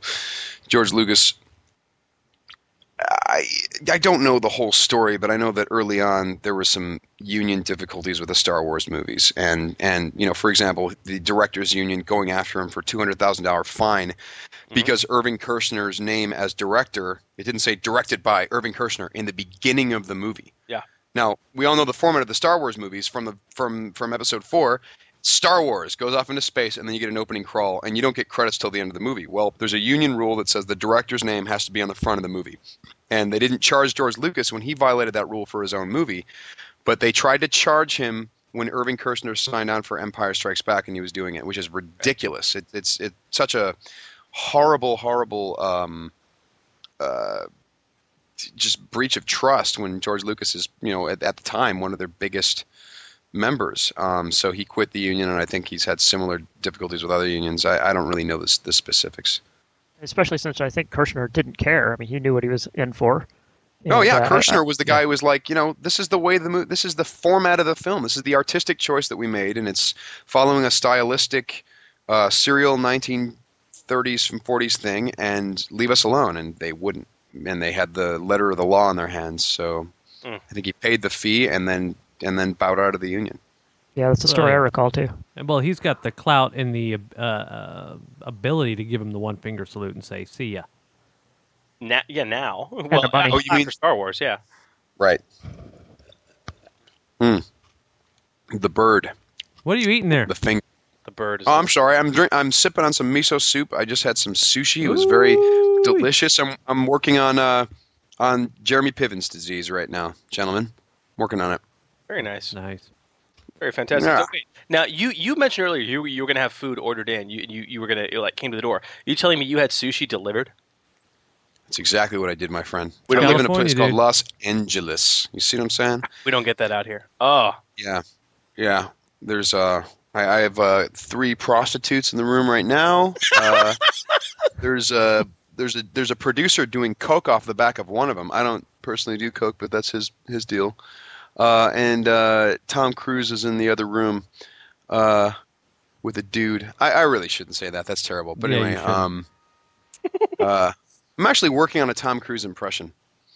oh well, Um, you gotta you know get it on there. Yeah, definitely. Yeah, yeah. There's. uh I'm looking at the chat room. I'm not going near that. I'm not going near that. Um, I, I aborted my joke. Don't don't continue on, guys. I Tom Cruise in the other room, and then I stopped. Um, You don't want to get sued. yeah. Su- but uh, suing- I am suing I am working on a Tom Cruise impression. I am working on it, and I don't know how well it's going, but it's it's coming along. I'm working on it. Does it have That's anything to do with Scientology? That that was what he was trying to avoid. Oh, Yes. yeah, okay. Did you not All pick right. up on that there? Yeah. Okay. Oh no, sorry. Yeah. So, so on a completely different subject. Uh, hey, Sam. Um, Yes. When you were working on Force Unleashed, how long did that process take? Well, the uh, principal photography, the actual shoot itself, was about two and a half weeks, and that was a motion capture shoot where they did facial motion capture on us, and they captured the audio while they were shooting us. So the audio is actually from the actors dealing with each other and doing physical things and all that stuff. Um, and then after that, it was like a year, year and a half of just coming back every now and then and doing. We did a pickup. We did a few days, or a day or two with Jimmy Smits. Um, and uh, and then everything else was just sort of the the in-game audio. So I'd come in and see how the game was coming along, and then recording more in-game audio, and then I'd go off. And uh, the Wii version, actually, all the audio from the Wii version was recorded separately. They we re-recorded all the dialogue. So it, you know, as far as I'm concerned, you can hear that the actors are listening to each other in the Xbox 360 version. The Wii version, they uh, they needed um, separate audio, which is also interesting because you get a slightly different take on the story, different I was reason. gonna say it- the storyline is actually a little bit different in some of the um, some of the scenes. I was really surprised when I was because I'm playing through the Wii version. I went over and saw uh, some of the Xbox scenes from, at a friend's house, and I was really surprised. I expected to be some differences, but there's Yeah. some pretty big differences in uh, actual gameplay that I didn't Oh, yeah. expect at all. Absolutely, yeah. There's there's a lot of differences, um, but it was a really fun process. I mean, I got to tell you, the Letterman the Letterman Digital Arts Center, which- which is on the Presidio, the new Lucasfilm complex, which houses ILM and LucasArts and Lucasfilm licensing and all the Lucasfilm corporate offices. It's an incredible place. You walk around and there's just artifacts from all kinds of movies that ILM has worked on and George Lucas has worked on, and there's an original ILM uh, optical printer um, just sort of sitting there on display. I mean, and we're talking like they did Star Wars on this. They did Empire Strikes Back. They did Return of the Jedi on this on this original optical printer, and now it's a piece of uh, now it's you know sort of piece. museumed away. Yeah, exactly. Um, but walking around that that uh, that place is so unbelievably amazing. And you go into the commissary, you know, their version of a cafeteria has a sushi chef and a view of the Golden Gate Bridge. It's unbelievable. Um, and uh, it's, yeah, no wonder Uh, no one ever wants to leave that company. It's just really an incredibly pleasant place to work, and I, I loved every minute of it. And uh, I have my buddy David Collins, who also played Proxy. Um, you know, he works there, and I get to go visit every now and then and see what they're up to, and it's really fun. Cool. So you you you've managed to stay involved um, with Lucas after the after the fact then. Uh, I have, I have. Um, every now and then I'll send uh, an email off to uh, one or you know some some of the people that work with him. Or Steve Sansweet's a real sweetheart. Um, Mary Franklin is awesome. What's awesome about the people, the the bigwigs at Lucasfilm, is uh, most of them are Star Wars fans, and I didn't really put that together at first. I thought, well, they're yeah, the company line is we all love Star Wars, and I was walking with Mary Franklin after Comic Con. I was walking her to her hotel, and she was she said something along the lines of like, oh, you know, you've really you've really done a great uh, service for Star Wars, and thank you so much. And I thought that was just company line stuff, but then she kept talking about it, and she kept saying. Sam, no, I, I mean this. I mean, I'm a I'm a Star Wars fan, and I love what you did and you know she kept going and i'm like oh oh these people of course yeah they're working at lucasfilm they really care about this they think it's awesome so that's a that's a really fun thing to be around a, a large occurrence of star wars fans and, and talented star wars fans so that's really it's really fun Did you ever meet a guy named uh, Pablo Hidalgo? Yeah totally Yeah, totally. he was. Uh, he, he was. Uh, I, I first met him uh, back in the West End Games days. He was uh, one another freelancer. He would do some writing and some art.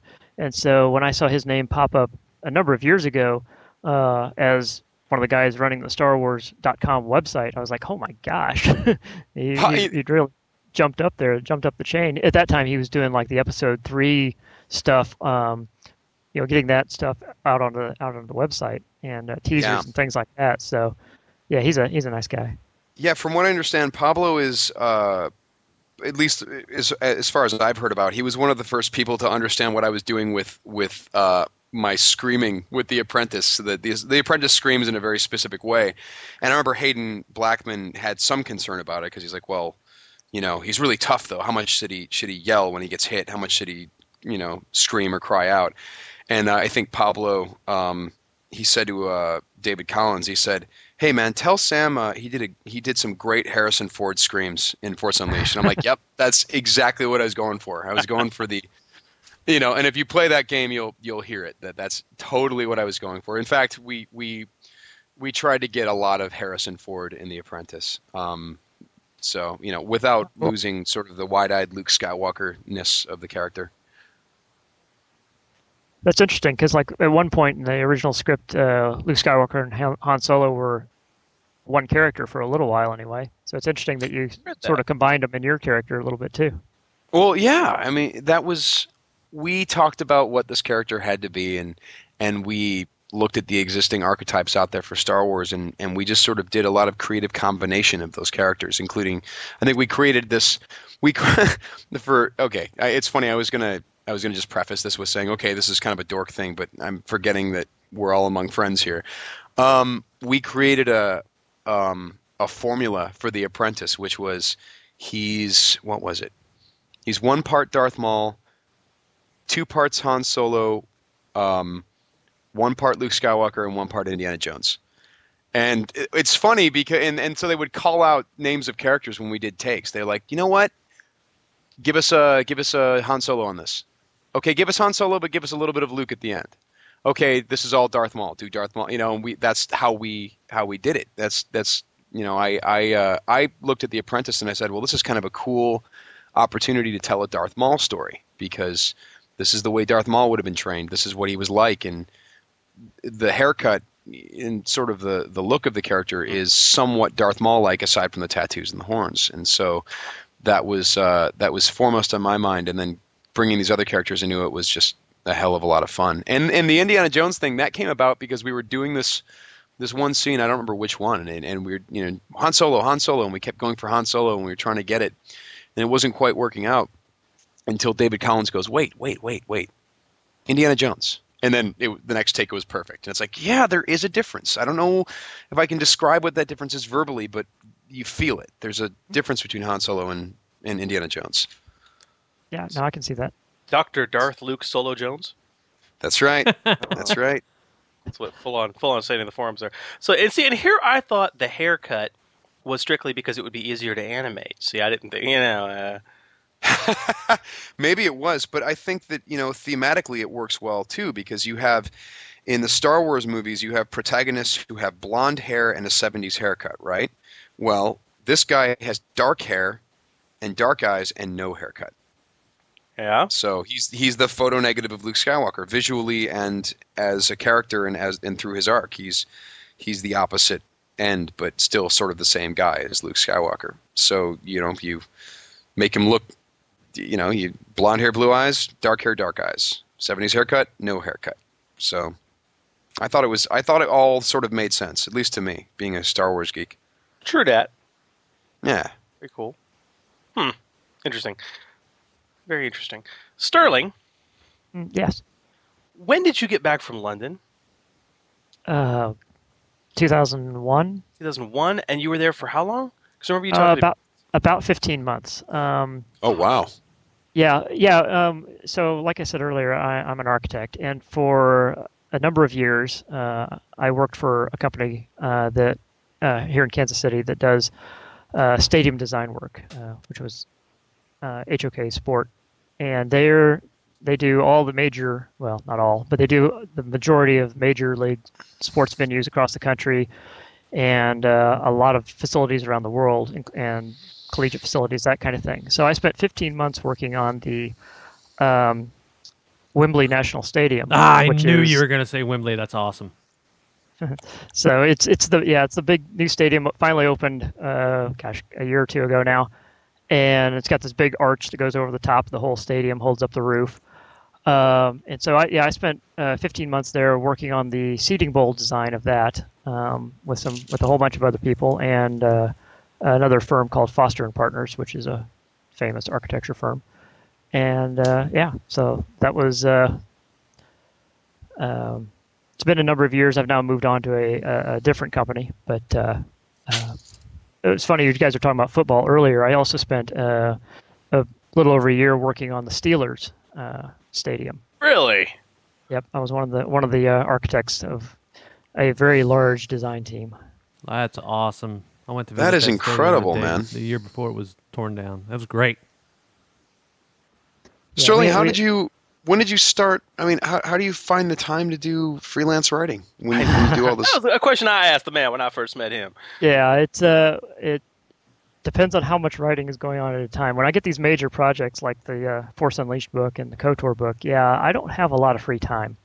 Mhm. Um, now, fortunately, the uh, the the company I've worked with lately uh, for architecture, uh, they've not had it, not required me to have a, a lot of overtime, which can sometimes happen.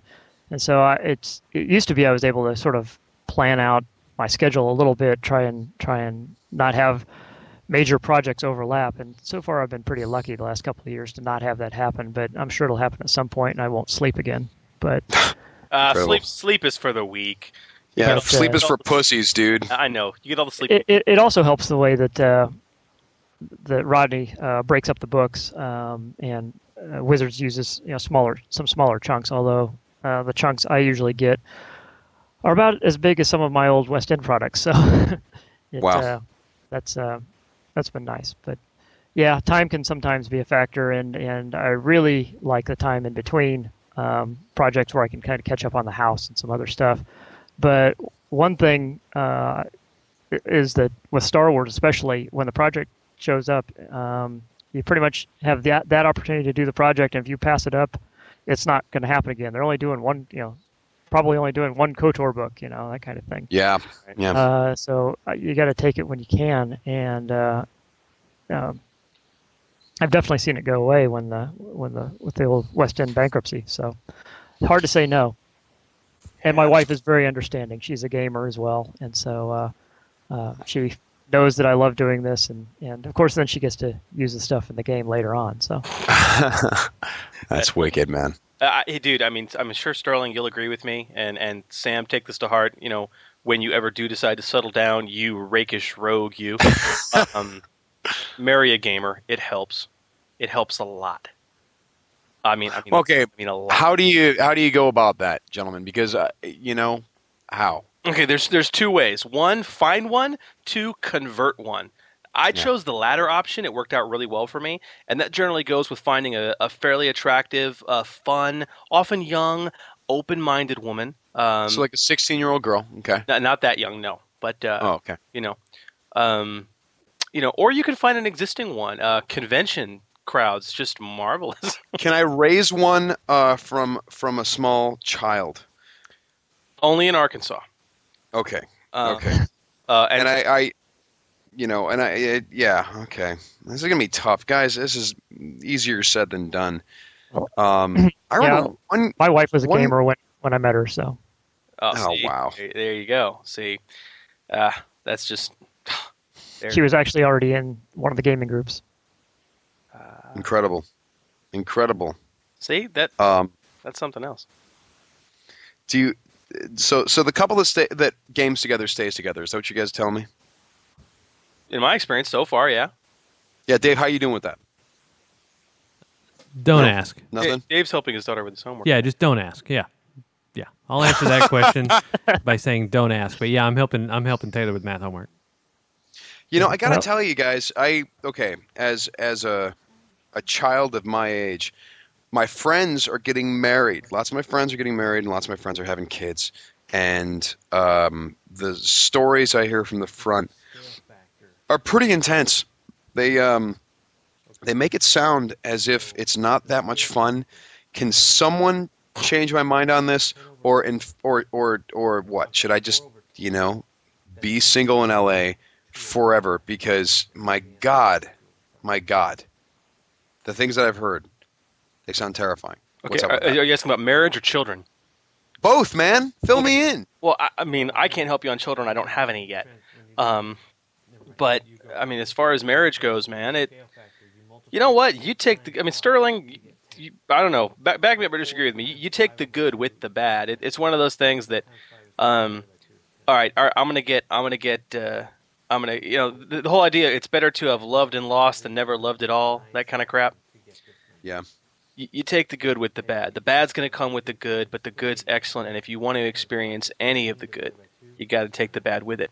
And hey, when you find the right person, you just know, or you don't, and you remain a bachelor in LA for the rest of your life, which is prob- possibly the best place to be a bachelor. So don't feel too terribly bad about it. Right. Well, here's the thing. I mean, I, I'm, I'm trying to explore what the hell I'm supposed to be, and I, I'm damned good at being a boyfriend. I would like to think. Um, but when I hear Dave talk about uh, being detesticalized or denutted or whatever he called it, it's uh, it's horrifying.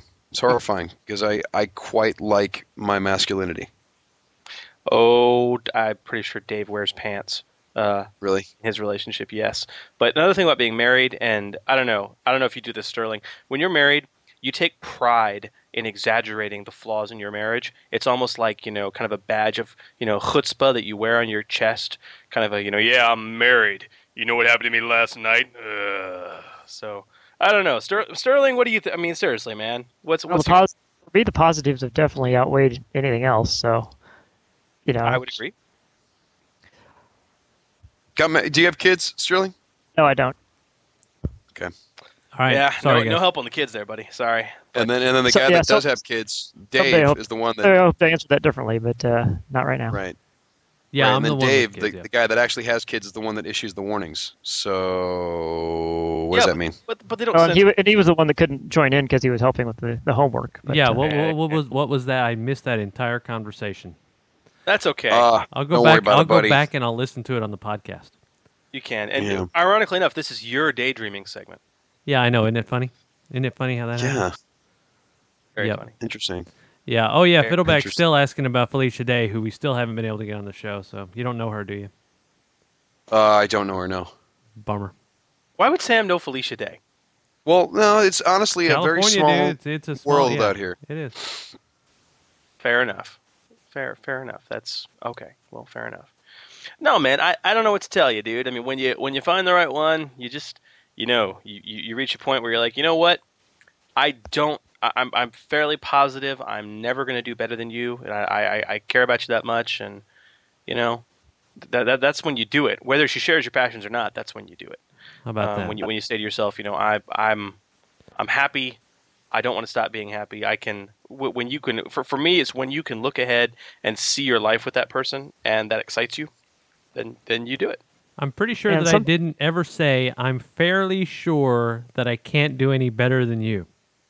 Oh, you, ah, you know what I mean. As in like you're the best person for me. You know what I'm saying? so you look her in the eye and you say, "Baby, I am pretty fairly certain that I cannot do better than you. Let's get married, maybe."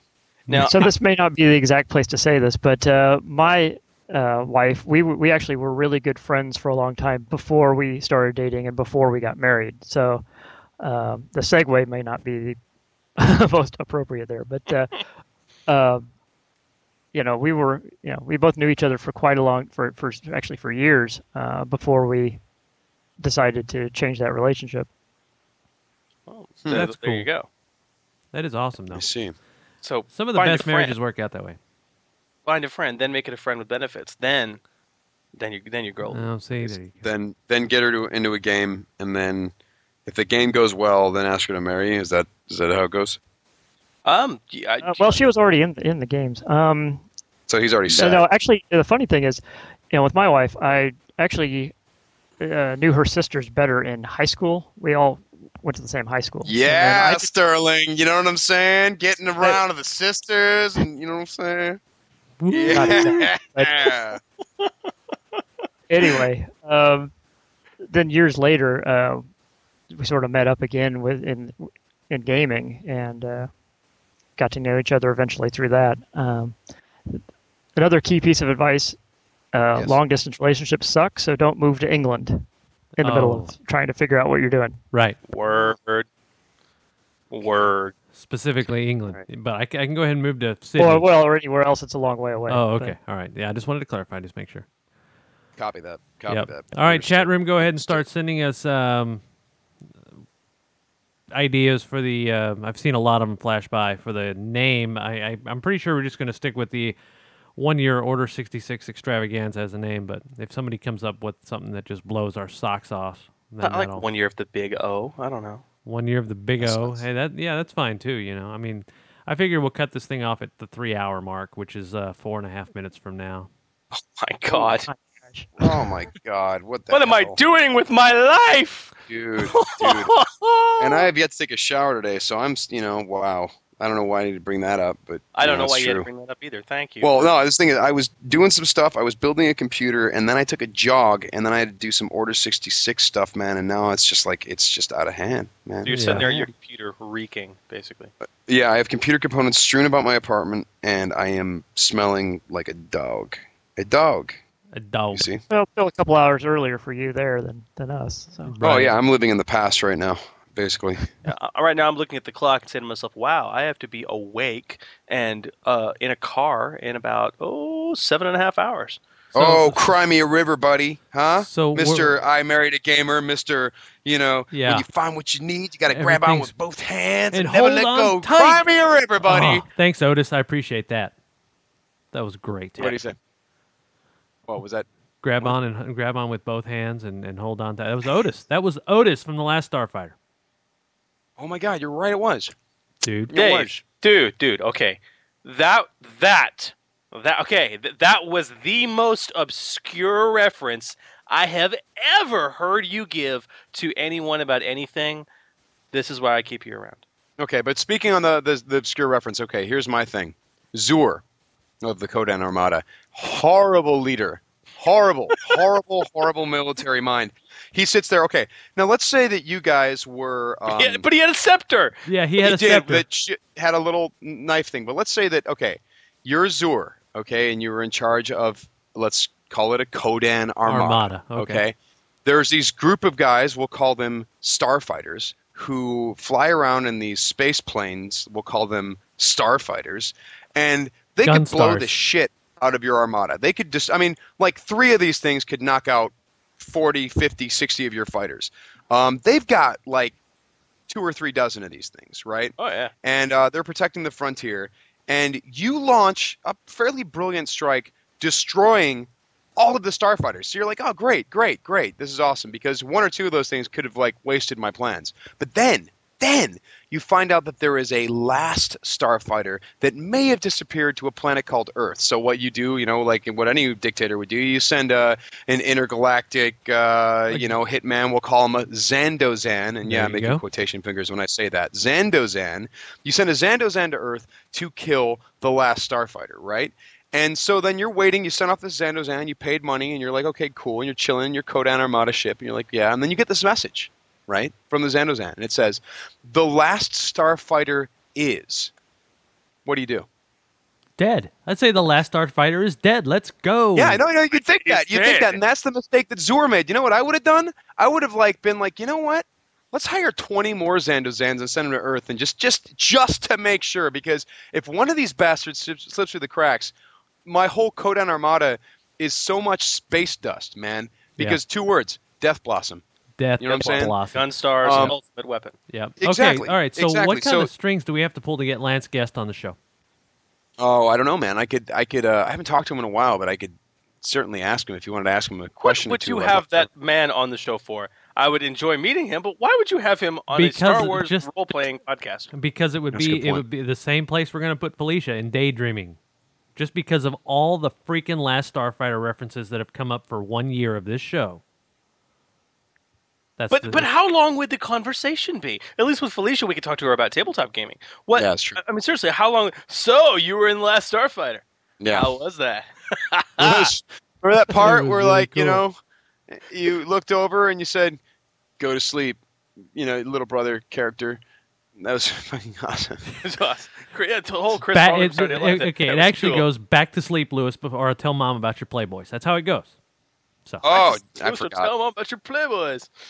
I Yeah. forgot. Yeah. I forgot. Yeah, that's um. Yeah. You know, you can. Did I, did I mention this in the last podcast? You can actually get the Last Starfighter game online. Someone actually coded it and made a Last Starfighter game. Boom. Three hours. That. Li- what? What's that? Uh, it was three hours right there when I said boom. Oh, nice. Nice. But did you hear about the Last Starfighter game? Yes, I did. Dude, it's it's pretty cool, and it even starts out, you know, greetings, Starfighter. You have been selected by the Star League to defend the frontier against Xur and the Ko-Dan Armada. Get ready. Dude. Only if I can get the actual controller, like for you know, so that not having to click and do all the mouse thing. Sterling, that might actually seriously help you out. What with the repetitive stress disorder and all. Oh, believe me, I've got a collection of uh, input devices around here for enough to enough to cobble together a Gunstar of his own. Yeah, pretty much. In fact, one of the I've got one of these uh, sort of vertical mice that looks more like a joystick. Oh yes. There you go. Awesome. Which I also use at work, and, and they, they they like to make jokes about me flying the office around. Yep. No, wait. Uh, vertical mice. Um, Sterling, are you sure it's not a joystick? Oh boy. I'm just Oh. saying. Oh, I, I I prefer I prefer um, vertical. I prefer a vertical mouse. I think that's very you know, you know. Okay. Lack lack of joystick challenge. You know that's very. Uh, Yeah. Hey. All right, boys. I feel the need the need for speed. The you know what I'm saying? for speed. All right, boys. I think we're. uh, I think. Hey, we're at a who's point, who's aren't we? um, what? Huh? What? Who? Debug? Deb- deb- deb- No, I was just, I was just saying. Has Yep, yep. anyone seen Valkyrie? Is that is it good at all? Valkyrie? I have not seen it yet, but I had a friend see it and tell me it was decent. But he was upset about the fact that nobody even attempted a German accent. Oh, great. Well, yeah. Yeah. Does anyone know how historically accurate it is? Uh, no clue. Well, I It is mean, ba- okay. Well, I based will. on a true story. Oh, okay. It is based on a true story, and I am aware that I know Tom Cruise was actually there when that happened, uh, in the true story. And you know, it's something like, All right, let me get this straight. There's a guy named Hitler who wants to kill the Jews. Not on my watch. Help me help Jews. Help me help Jews. Help me help Jews. You complete me. how's that? How's that? Was that all right? It's all That's- right. I'm working yeah. on it. That's good. That's All right, you know good. what? What? sh- Show me the Nazi. Show me the Nazi. All right. We've got just- to wrap, gentlemen. It is late. It is All right. late. This has been awesome sauce extravaganza. Sterling, dude, thank you so much for coming on the show. Oh, no problem. It's been fun. Uh, always, always good. Oh, what was that? Nothing. Nothing at all. Nothing. Uh, just dropping stuff on my podcast. Uh, Sam, as always, sir. It's been a pleasure. Right on, gentlemen. We'll see you back on episode 66 for certain, if not in a couple of episodes. Sounds good. We should just make All you right. our third co- co-host and Eh, Let's do it. it'd be three hour podcasts every week. That's right. Every time. hey, we're on Every time. unlimited bandwidth now, so we got it. All right. Good night, guys. Gamer Nation. Good night and Good luck. Good luck. Good night, gentlemen. Talk to you later. See ya.